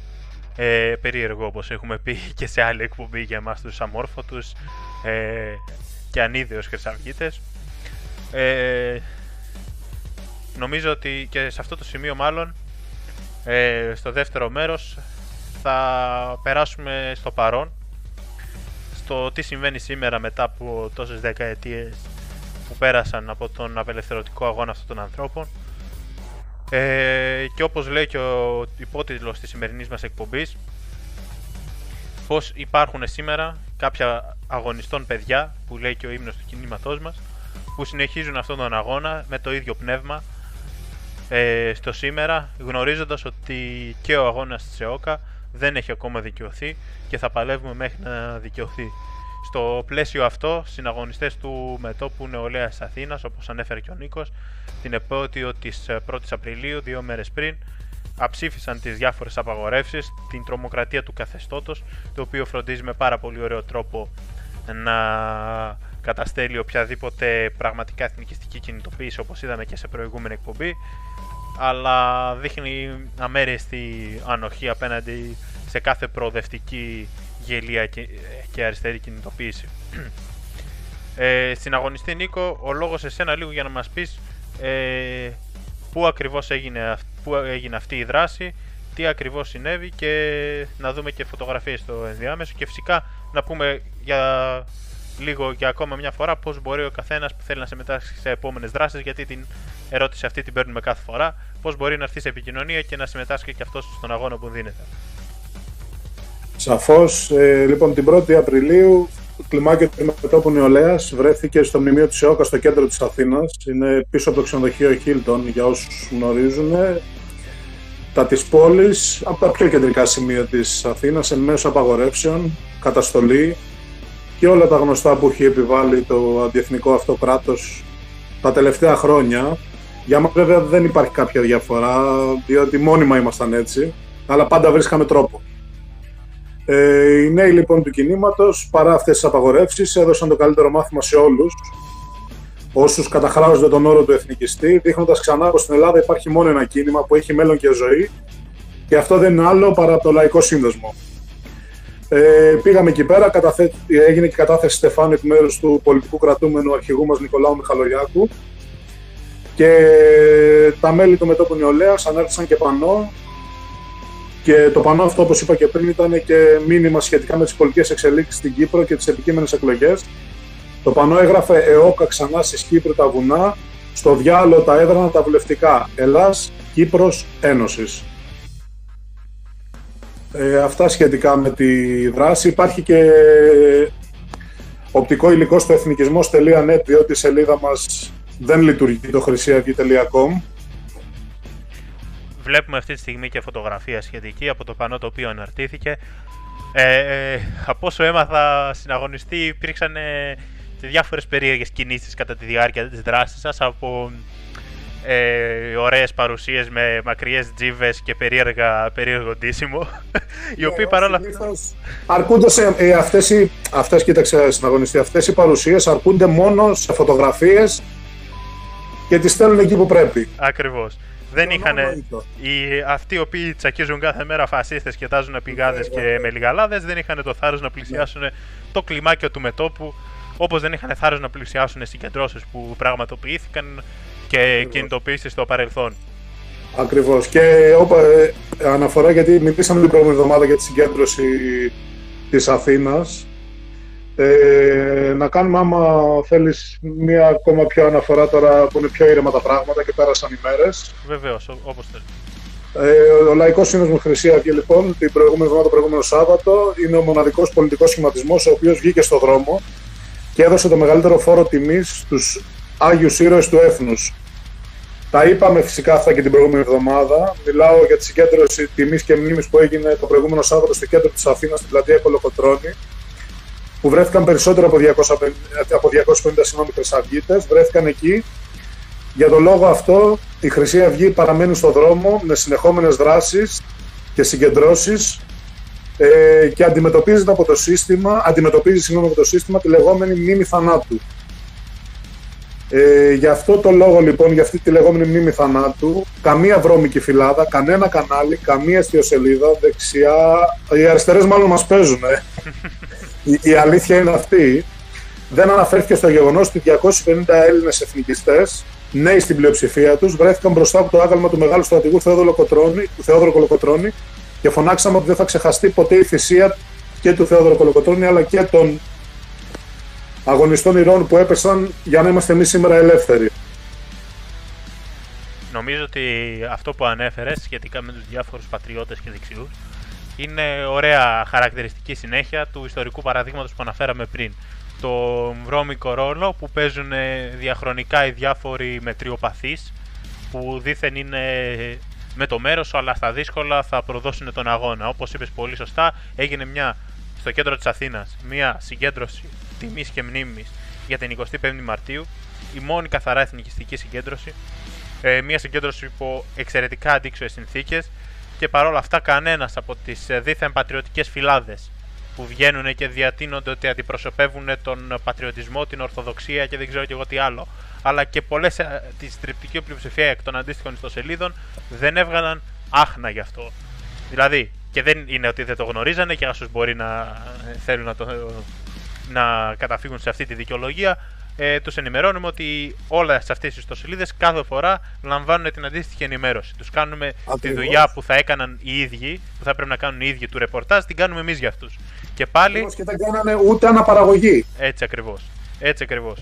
Και αυτό δείχνει τις προθέσεις πολλών εξ αυτών, οι οποίοι διατείνονται ότι είναι εθνικιστές, διατείνονται άλλοι ότι είναι ε, κάθετα εναντίον των μέτρων και της χούντας του κορονοϊού και άλλα τέτοια. Αλλά μια συγκέντρωση η οποία ψήφισε αυτά τα μέτρα, παρόλο που τήρησε δεύτερη, τα. Δεύτερη, συνεχόμενη από δύο μήνες, έτσι. Δεύτερη συνεχόμενη συγκέντρωση που παρά το ότι εννοείται πως τήρησε τα, τα υγειονομικά μέτρα τα αυτονόητα.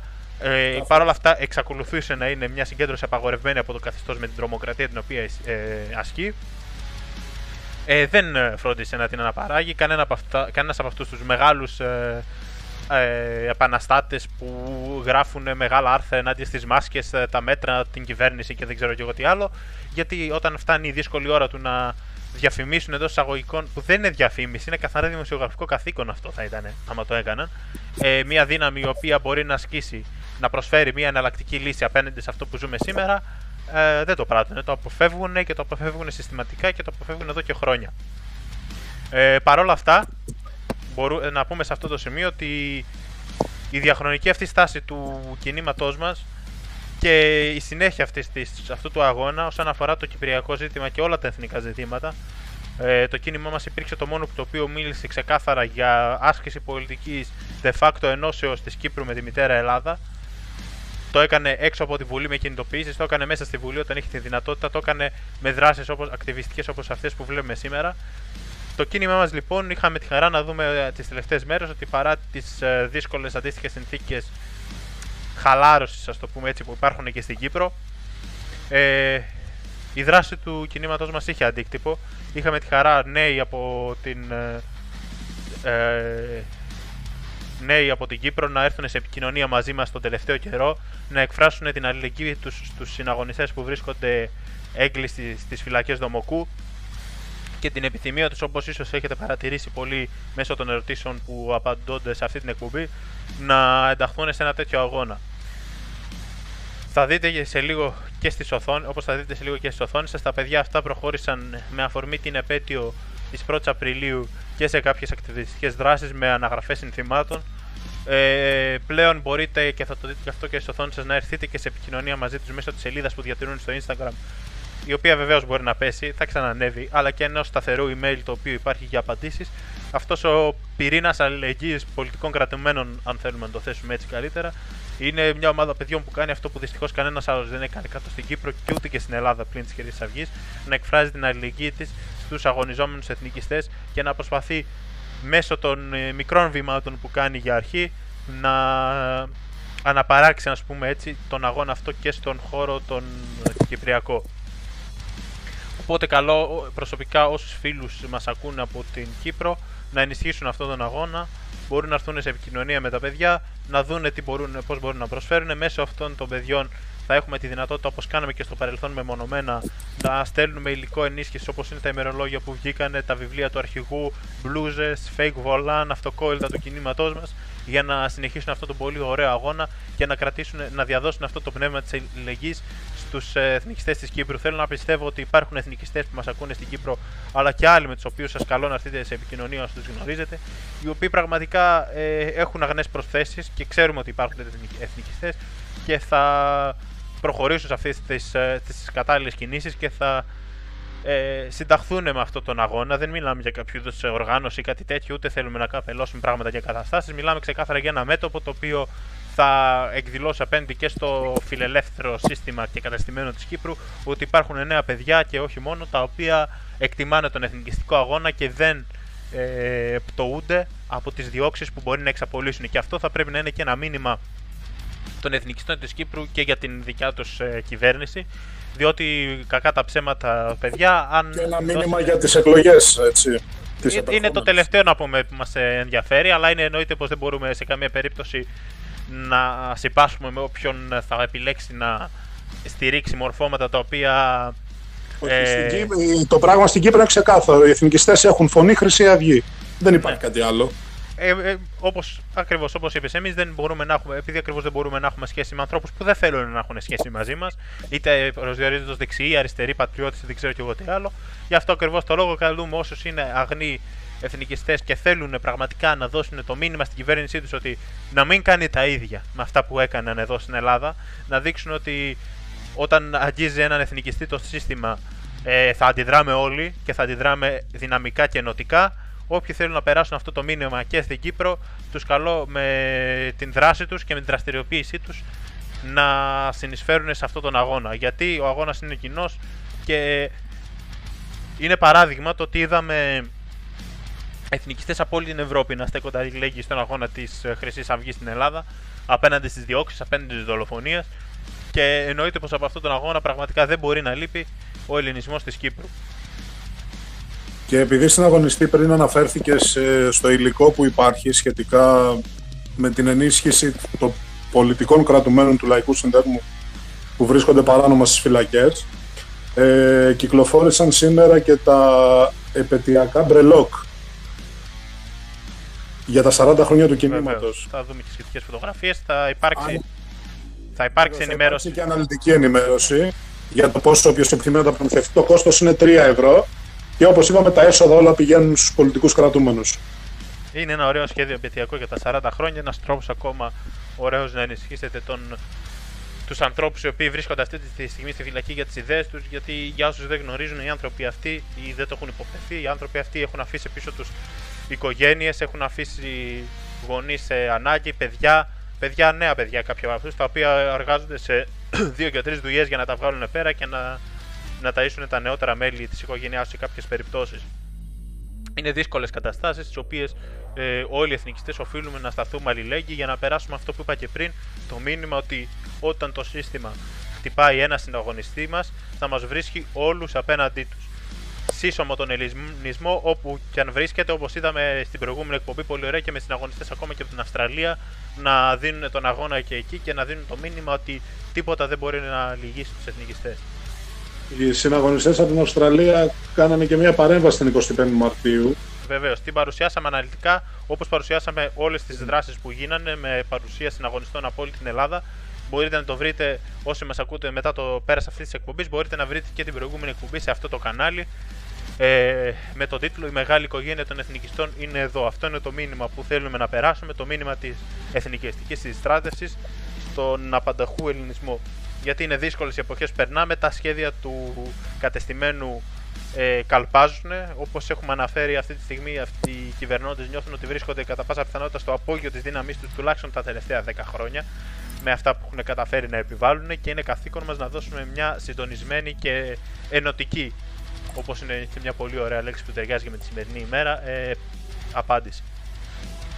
Αυτή είναι λοιπόν η απάντηση των εθνικιστών. Αυτά είναι τα παιδιά, οι συνεχιστές του αγώνα του Εθνικού της Κύπρου. Ε, και είναι από τη, είμαστε λοιπόν από τη μια πλευρά εμείς και από την άλλη έχουμε και κάποιους άλλους. Ε, θα σχολιάσουμε εντάχει πριν περάσουμε στις ε, ερωτήσεις λοιπόν την επικαιρότητα, γιατί δεν μπορούμε να κάνουμε ίως δυστυχώς. Πολύ θα θέλαμε να μείνουμε βέβαια μόνο στα λαμπρά παραδείγματα στα οποία μιλήσαμε, αλλά ξέρουμε ότι η επικαιρότητα καλώς ή κακώς απασχολεί τον κόσμο και καλώς την απασχολεί και πρέπει να εκτίθενται κάποια θέματα υπό το σωστό εθνικιστικό πρίσμα, όπως λέμε και στην εκπομπή μας, προκειμένου να δίνονται και απαντήσεις. Ε, ε, θέμα των ημερών, ε, μόνιμο, ε, δυστυχώς είναι αυτό των ελληνοτουρκικών σχέσεων. Είχαμε ένα παράδειγμα πολύ χαρακτηριστικό τις τελευταίες ημέρες, όπου η Τουρκία για άλλη μια φορά ε, ανακοίνωσε ότι ξαναβγάζει και ο τρύπανο στην Ανατολική Μεσόγειο. Από ό,τι φαίνεται δεν την πτώησαν για κάποιο λόγο τα διαβήματα του Κούλι και τα σκληρά, οι σκληρές ανακοινώσεις του Υπουργείου Εξωτερικών. Εκπλήσεται κανείς, θα, έλεγε, θα λέγαμε. Ε, αυτοί είναι οι άνθρωποι οι οποίοι καμιά φορά θέλουν να λένε ότι μπορούν να θεωρούνται συνεχιστές του αγώνα, του εθνικού αγώνα ανθρώπων όπως ο Γρίβας και άλλοι. Είναι οι άνθρωποι οι οποίοι με την υποτακτικότητά τους έχουν δώσει στον Τούρκο όχι το αγωνιστικό μήνυμα που δώσανε οι προγονείς μας, αλλά αντίθετα ένα μήνυμα απόλυτης υποταγής. Αυτό είναι το ψευτορωμαϊκό, όπως πολύ ωραία έχει πει σε πολλές περιπτώσεις ο αρχηγός μας.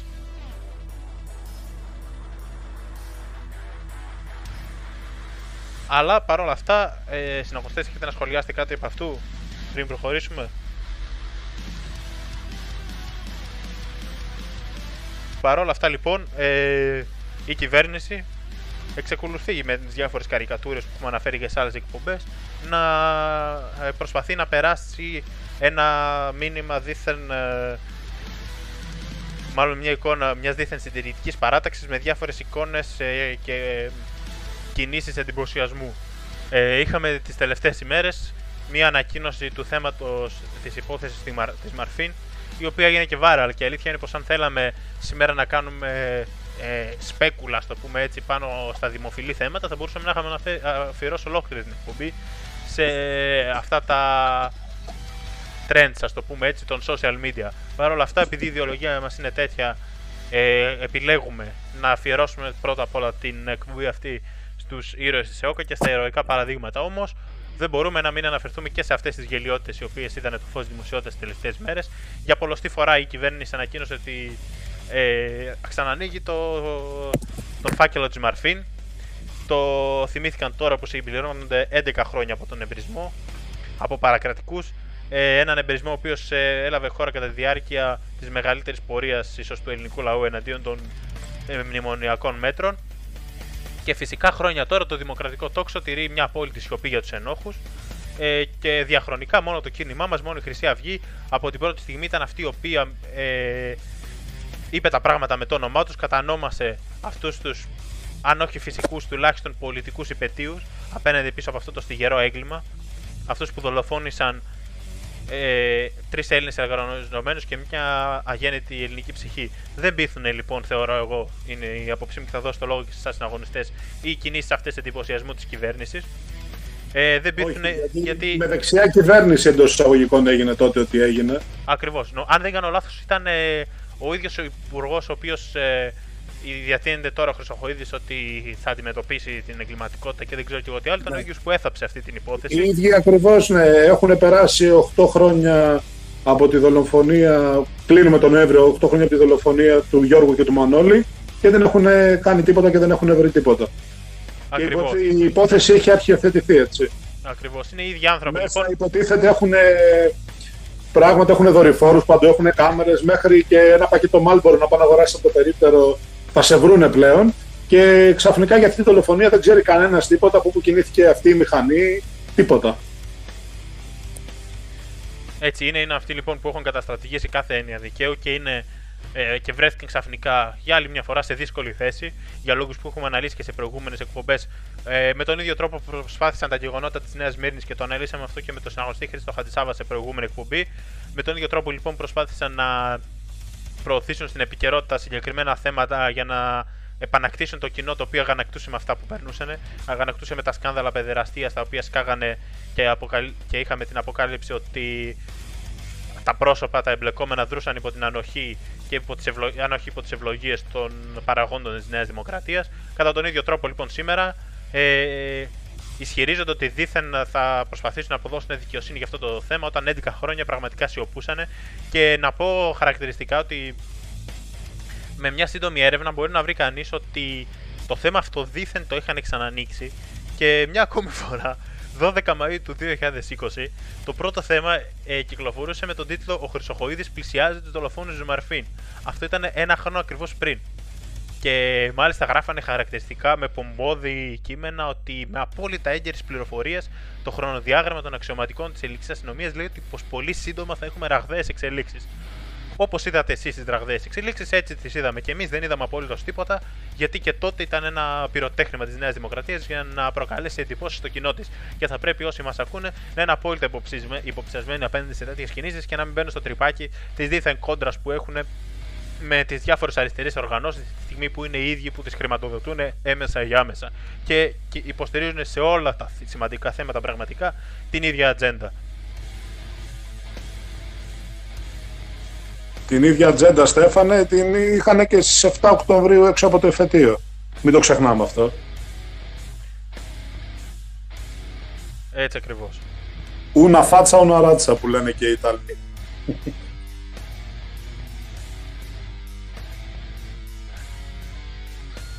Συναγωνίστρια Εύα, έχεις να σχολιάσεις κάτι εσύ πριν κοιτάξουμε να προχωρήσουμε στις ερωτήσεις? Δεν έχω να σχολιάσω κάτι στις συναγωνιστές, με έχετε καλύψει πλήρως. Έχετε βρει εσείς κάποιες, από τη, κάποιες ερωτήσεις οποίες θα αξίζει να απαντήσουμε είτε στο Twitter είτε στο chat? Βλέπω μια πρώτη ερώτηση η οποία αφορά το μπρελό που παρουσιάσαμε, πώς μπορούν να το προμηθευτούν. Ε, θα βρείτε όσοι μας ακούτε σχετικές πληροφορίες όπως και για τα ημερολόγια στο παρελθόν στα site που μας υποστηρίζουν, στο εθνικισμός τελεία net, στο κοινωνικός εθνικισμός προς το παρόν, ε, πιθανότητα και στο blog του Μετώπου Νεολαίας Θεσσαλονίκης και φυσικά στους λογαριασμούς του κινήματος ε, στα social media. Θα τους δείτε να περνάτε από τις οθόνες σας, ειδικά για το Instagram αλλά και για το Twitter υπάρχουν ενεργοί λογαριασμοί που μπορείτε να βρείτε. Θα δημοσιευτούν τηλέφωνα και email για σχετικές παραγγελίες.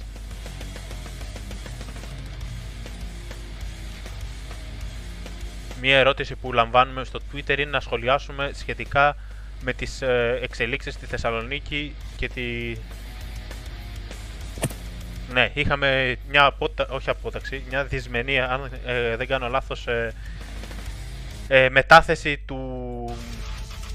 ενός αξιωματικού της ελληνικής αστυνομίας σε σχέση με τα, σε σχέση με τα πρόστιμα τα οποία επέβαλε.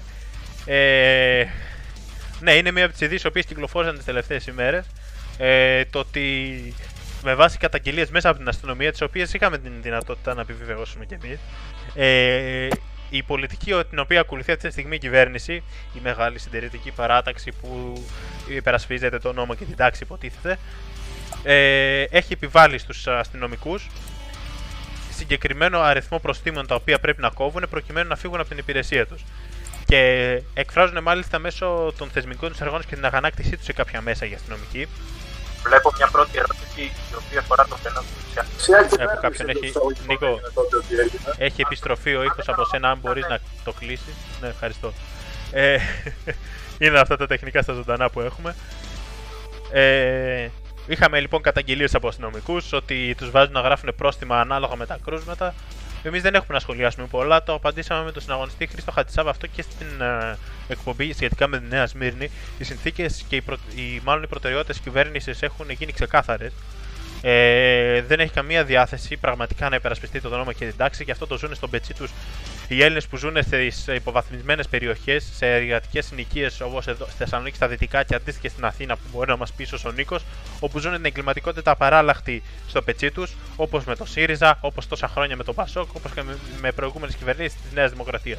Η προτεραιότητα λοιπόν αυτής της κυβέρνησης είναι να ρίχνει πρόστιμα, μπας και ενισχύσει λίγο τα ταμεία τα οποία πρέπει να δώσουν και κονδύλια για τα μέσα μαζικής ενημέρωσης. Αυτός είναι ο κύκλος. Ρίχνετε πρόστιμα όσοι μας ακούτε μάλλον τρώτε πρόστιμα για να ταΐζετε τους μεγαλοδημοσιογράφους, οι οποίοι αντίστοιχα θα σας ταΐσουν τα σανό για το πόσο εξαιρετική και πόσο φοβερή και τρομερή είναι αυτή η κυβέρνηση.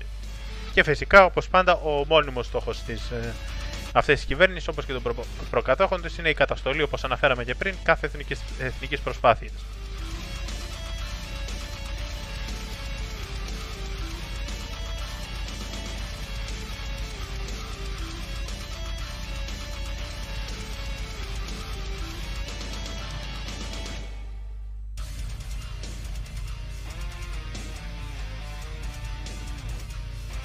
Ε, σε αυτό το σημείο θα ήθελα να ευχαριστήσω λίγο πρόωρα τον συναγωνιστή Νίκο και λίγο πριν το κλείσιμο που θα πάμε και εμείς σιγά σιγά ε, για την παρουσία του σήμερα, γιατί όπως γνωρίζω έχει περιορισμένο ωράριο. Συναγωνιστή Νίκο, σε ευχαριστούμε για τη βοήθεια στη σημερινή εκπομπή και για την παρουσία στην οποία μας έκανες. Ο συναγωνιστής Νίκος είναι του Μετώπου Νεολαίας Αθηνών, τον οποίο μπορείτε να, να βρείτε είστε, στο Instagram. Να είστε καλά παιδιά, καλή συνέχεια, καλή δύναμη σε όλους. Και ξανά πάλι να επενθυμίσουμε την αλληλεγγύη μας στους πολιτικούς κρατούμενους που βρίσκονται σε δομοκό και τρίκαλα. Ο αγώνας του Γιώργου και του Μανώλη συνεχίζεται. Καλό βράδυ. Καλό βράδυ. Ε, κάποιος φίλος μας ρωτάει στο chat για το βίντεο το οποίο παρουσιάσαμε σε προηγούμενη εκπομπή, το οποίο αφορούσε τις παρεμβάσεις του αρχηγού μας στα μέσα μαζικής ενημέρωσης και την ανένδοτη στάση που είχε κρατήσει αυτή. Το βίντεο αυτό δυστυχώς λογοκρίθηκε από τον κεντρικό λογαριασμό του κινήματός μας, ε, το Χρυσή Αυγή Λαϊκός Σύνδεσμος, αλλά βρίσκεται ακόμα ως κομμάτι στην προηγούμενη αυτή εκπομπή, ε, στην εκπομπή τι κρύφτηκε πίσω από τη Νέα Σμύρνη, και έχει ανεβεί από ό,τι είδα με χαρά και σε άλλους λογαριασμούς στο YouTube, ε, που μπορείτε να τους αναζητήσετε εύκολα.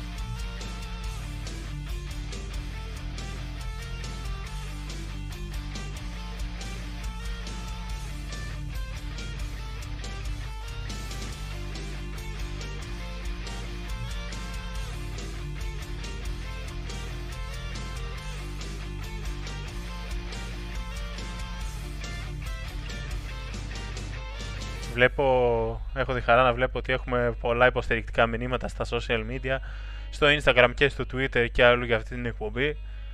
Ε, δεν βλέπω άλλες ερωτήσεις. Συναγωνίστρια Εύα, έχεις εσύ κάτι το οποίο έχεις εντοπίσει ίσως, ή θα ήθελες να σχολιάσεις πάνω σε όσα είπαμε μέχρι τώρα? Εγώ ερώτηση δεν έχω βρει κάποια. Ε, Παρ' όλα αυτά βλέπω πάρα πολλά σχόλια από συναγωνιστές και φίλους που συγκινήθηκαν ιδιαίτερα Ε, με το ποίημα ε, του Ευαγόρα Παλικαρίδη, και αυτό που έχω να σχολιάσω είναι πως είναι όντως πάρα πολύ συγκινητικό να βλέπουμε ότι οι νέα παιδιά ε, μόλις ε, δεκαεννέα ετών ήταν, γνώριζαν ότι θα πεθάνουν και ήταν έτοιμα να ακολουθήσουν αυτό το δρόμο, από το να προδώσουν την ιδέα τους, να προδώσουν τα, τα ιδανικά τους. Και είναι πράγματι πάρα πολύ συγκινητικό. Θεωρώ ότι όλοι πρέπει να έχουμε ως παράδειγμα τέτοιους ανθρώπους. Θεωρώ ότι θα μπορούσαμε να πούμε ότι τέτοιοι άνθρωποι ε, ήταν και ο Γιώργος και ο Μάνος, όπως πάρα πολύ σωστά ανέφερε και ο συναγωνιστής Νίκος, που δολοφονήθηκαν από το ε, αριστερό και δεξιό παρακράτος, των οποίων οι δολοφόνοι δεν έχουν βρεθεί και δεν υπάρχει περίπτωση να βρεθούν ποτέ. Ακριβώς. Οι συναγωνιστές ήταν, και θα πρέπει να το τονίζουμε αυτό, σε καλοπροαίρετους και κακοπροαίρετους, οι συναγωνιστές ήταν δύο πιστοί χρυσαυγίδες, οι οποίοι και αυτοί γνώριζαν απόλυτα τον κίνδυνο των ημερών, γιατί οι προκηρύξεις δολοφονικές από τα αριστερά τάγματα εφόδου, εντός εισαγωγικών, όπως θέλουν να χρησιμοποιούν αυτόν τον όρο, ε, είχαν βγει και τότε. Υπήρχε μια τέλειωτη λασπολογία και κινδυνολογία από τα μέσα μαζικής ενημέρωσης, και παρόλα αυτά ο Γιώργος και ο Μάνος επέλεξαν να βρίσκονται εκείνη την ημέρα ε, στα γραφεία της Χρυσής Αυγής, κάτω από την, από την σημαία με τον κοκκινό μαυρομέανδρο, για να ε, αποδείξουν έμπρακτα τη στήριξή τους και να συνεχίσουν τον αγώνα τον οποίο έκαναν μέχρι τότε. Είναι άρεστα παραδείγματα και μας ρωτάνε κάποιοι τι έγινε με την υπόθεση του Γιώργου και του Μάνου. Ε, αγαπητέ φίλε, όπως ανέφερε και η Εύα, η υπόθεση αυτή έχει μπει στο αρχείο, πρακτικά και ξεκάθαρα. Ε, το κίνημά μας είχε κάνει πολλές προσπάθειες να δει τι είδους εξελίξεις υπάρχουν και αν υπάρχουν πάνω στο θέμα από μεριάς της αστυνομίας και κάθε φορά πέφταμε πάνω σε τοίχο, γιατί είναι εμφανές ότι έχει πέσει άνωθεν εντολή να κρυφτεί οποιοδήποτε στοιχείο, να μην γίνει οποιαδήποτε έρευνα πάνω σε αυτό. Γνωρίζουμε ότι υπήρχαν κάμερες στο σημείο, γνωρίζουμε ότι υπήρχαν στοιχεία που συνέδεαν τα ύποπτα πρόσωπα που βρίσκονταν στο σημείο και αυτούς που κατέγραψαν τα... οι κάμερες των γραφείων, που τους συνέδεαν με πρόσωπα του υποκόσμου τα οποία είχαν πάνε δώσει με οργανώσεις της τρομοκρατίας. Όσοι καν θέλουν κάποια αριστερή να λένε ότι δίθεν δεν είχαν σχέση και ότι ήταν προβοκάτσια και άλλα τέτοια γελία, τη στιγμή μάλιστα που υπάρχει και η ανάληψη ευθύνης από συγκεκριμένη τρομοκρατική οργάνωση της αριστεράς. Παρ' όλα αυτά, για ακόμη μια φορά αποδεικνύουν τον παρακρατικό τους ρόλο με την κυβέρνηση της Νέας Δημοκρατίας, με την κυβέρνηση του ΣΥΡΙΖΑ, με τους δίθεν ακροδεξιούς ε, των ανεξαρτήτων Ελλήνων και όλες τις κυβερνήσεις διαχρονικά από το δύο χιλιάδες δεκατρία και μετά, να καλύπτουν τους δολοφόνους με κάθε μέσο και με κάθε αισχρό τρόπο που διαθέτουν. Μας ρωτάει ένας φίλος για τα χρώματα του κινήματός μας σε σχέση. Τα χρώματα του κινήματός μας είναι αυτά τα οποία υπάρχουν πάνω στο, στο μπρελόκ το οποίο είδαμε, είδατε, και σε, στην συντριπτική πλειοψηφία των λαβάρων του κινήματός μας είναι τα χρώματα της πρώτης επαναστατικής σημαίας που υψώθηκε από τον Υψηλάντη, της σημαίας του Ιερού Λόχου, η οποία χρησιμοποιήθηκε και σε πολλές άλλες περιπτώσεις κατά τη διάρκεια της Επανάστασης, αλλά τα ίδια χρώματα χρησιμοποιήθηκαν με βαθιά συμβολική αξία και σε πολλές άλλες περιπτώσεις, συμβολίζοντας την αγνότητα του αγώνα τα λευκό, το κόκκινο το αίμα των αγωνιστών και το μαύρο τον αγώνα, στον ο οποίος ακόμα δεν έχει βρει δικαίωση.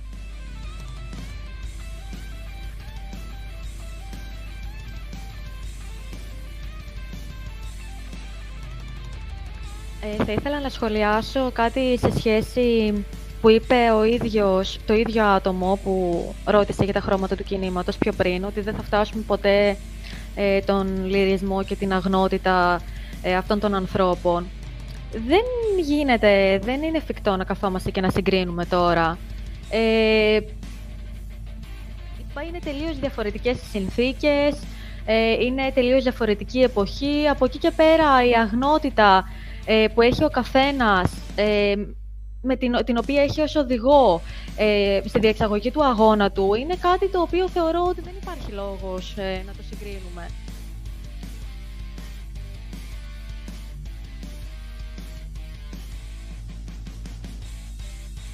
Διότι αντίστοιχα, όπως είπαμε και πριν, έχουμε αγωνιστές οι οποίοι έχουν δολοφονηθεί για την ιδέα, έχουμε συναγωνιστές οι οποίοι βρίσκονται ε, στα κελιά της τιμής. Οπότε θεωρώ ότι δεν υπάρχει λόγος να γίνεται αυτή η σύγκριση. Μπορούμε φυσικά ε, και εννοείται ότι σεβόμαστε και θαυμάζουμε απίστευτα τον αγώνα αυτών των ανθρώπων, όπως και όλων των Ελλήνων αγωνιστών. Αλλά θεωρώ ότι δεν υπάρχει λόγος να γίνεται η οποιαδήποτε σύγκριση και να είμαστε απεσιόδοξοι ως προς το ρομαντισμό και τα ιδανικά τα οποία πρεσβεύουμε. Δεν θεωρώ ότι έχουμε κάποια διαφορά ως προς τα ιδανικά. Τα ίδια πράγματα πιστεύουμε, αγώνα συνεχίζουμε να δίνουμε, έχουμε νεκρούς, έχουμε φυλακισμένους, οπότε θεωρώ ότι οποιαδήποτε σύγκριση είναι περιττή.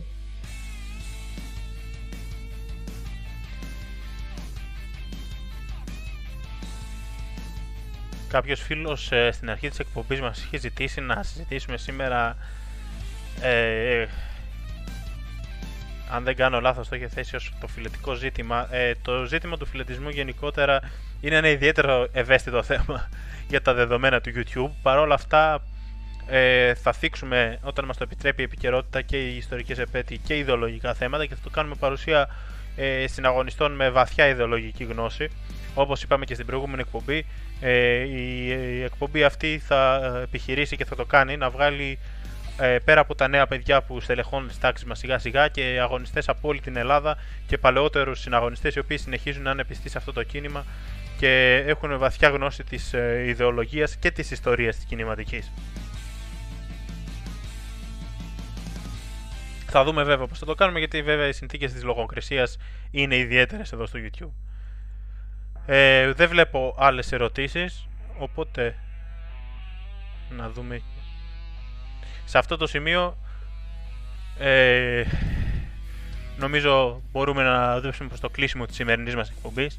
Ε, εγώ θα ήθελα να ευχαριστήσω όλα τα παιδιά τα οποία μας παρακολούθησαν μέχρι αυτή την ώρα, που μας στήριξαν και μας στηρίζουν στα social media. Θα σας καλέσω, όπως είπα και πριν, σπάζοντας τη λογοκρισία και την συνωμοσία της σιωπής, να διαδώσετε όχι μόνο αυτή την εκπομπή, αλλά και όλους τους συνδέσμους, τις ιστοσελίδες και τα κανάλια του κινήματός μας, και φυσικά να ενταχθείτε στους κατατόπους πυρήνες του κινήματός μας. Συναγωνίστρια Εύα, ο λόγος σε σένα για ένα τελευταίο συγχαιρετισμό. Θα ήθελα και εγώ να, με τη σειρά μου, να ευχαριστήσω όλους τους ακροατές μας και να τους ευχαριστήσω και για τα σχόλια και για την υποστήριξή τους στην προσπάθεια αυτή που γίνεται μέσω της ραδιοφωνικής εκπομπής για να ακούγονται οι φωνές του μοναδικού εθνικιστικού κινήματος στην Ελλάδα.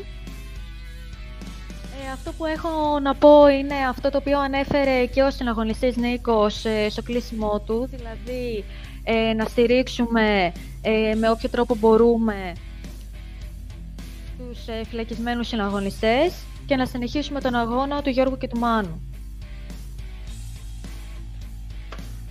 Θα ήθελα να ευχαριστήσω λοιπόν και εγώ και την Εύα σήμερα για τη βοήθειά της, για τη συνδρομή στο ιστορικό της ε, επετείου στην οποία αναφερθήκαμε.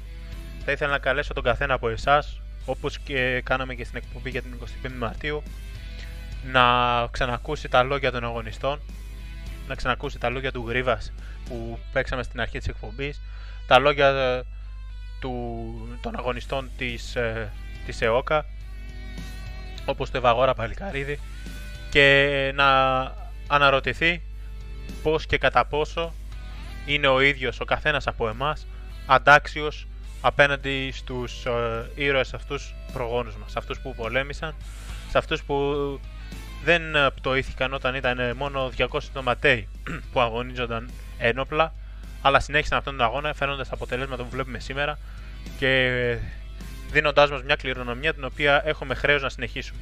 Όπως λέει και ένα από τα μπάνερ στα οποία περνάει η σημερινή εκπομπή, ας αναρωτηθεί ο καθένας από εμάς τι έκανε αυτός για το έθνος του. Εμείς κάνουμε πολλά και μαζί μπορούμε να κάνουμε ακόμα περισσότερα. Καλό βράδυ σε όλους και όπως πάντα, διαδώστε παντού το μήνυμα με το οποίο κλείνουμε κάθε φορά: ελευθεριά στους πολιτικούς κρατούμενους της Χρυσής Αυγής. Εννοείται πως όπως κάθε φορά μπορείτε να ακούσετε, για όσους θέλουν, να μεταβείτε στο link του Trovo της εναλλακτικής ελεύθερης πλατφόρμας, για όπου για μία ώρα περίπου ακόμα θα μεταδίδουμε ελεύθερη εθνικιστική μουσική, η οποία δυστυχώς δεν μπορεί να παιχθεί εδώ στο YouTube. Καλό βράδυ.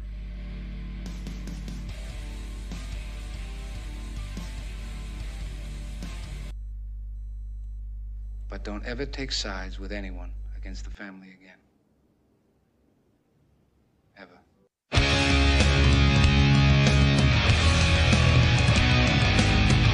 Family has the highest value, always stands by you. Gives you strength and backs you up. Will support you in your fight and will never disappoint you.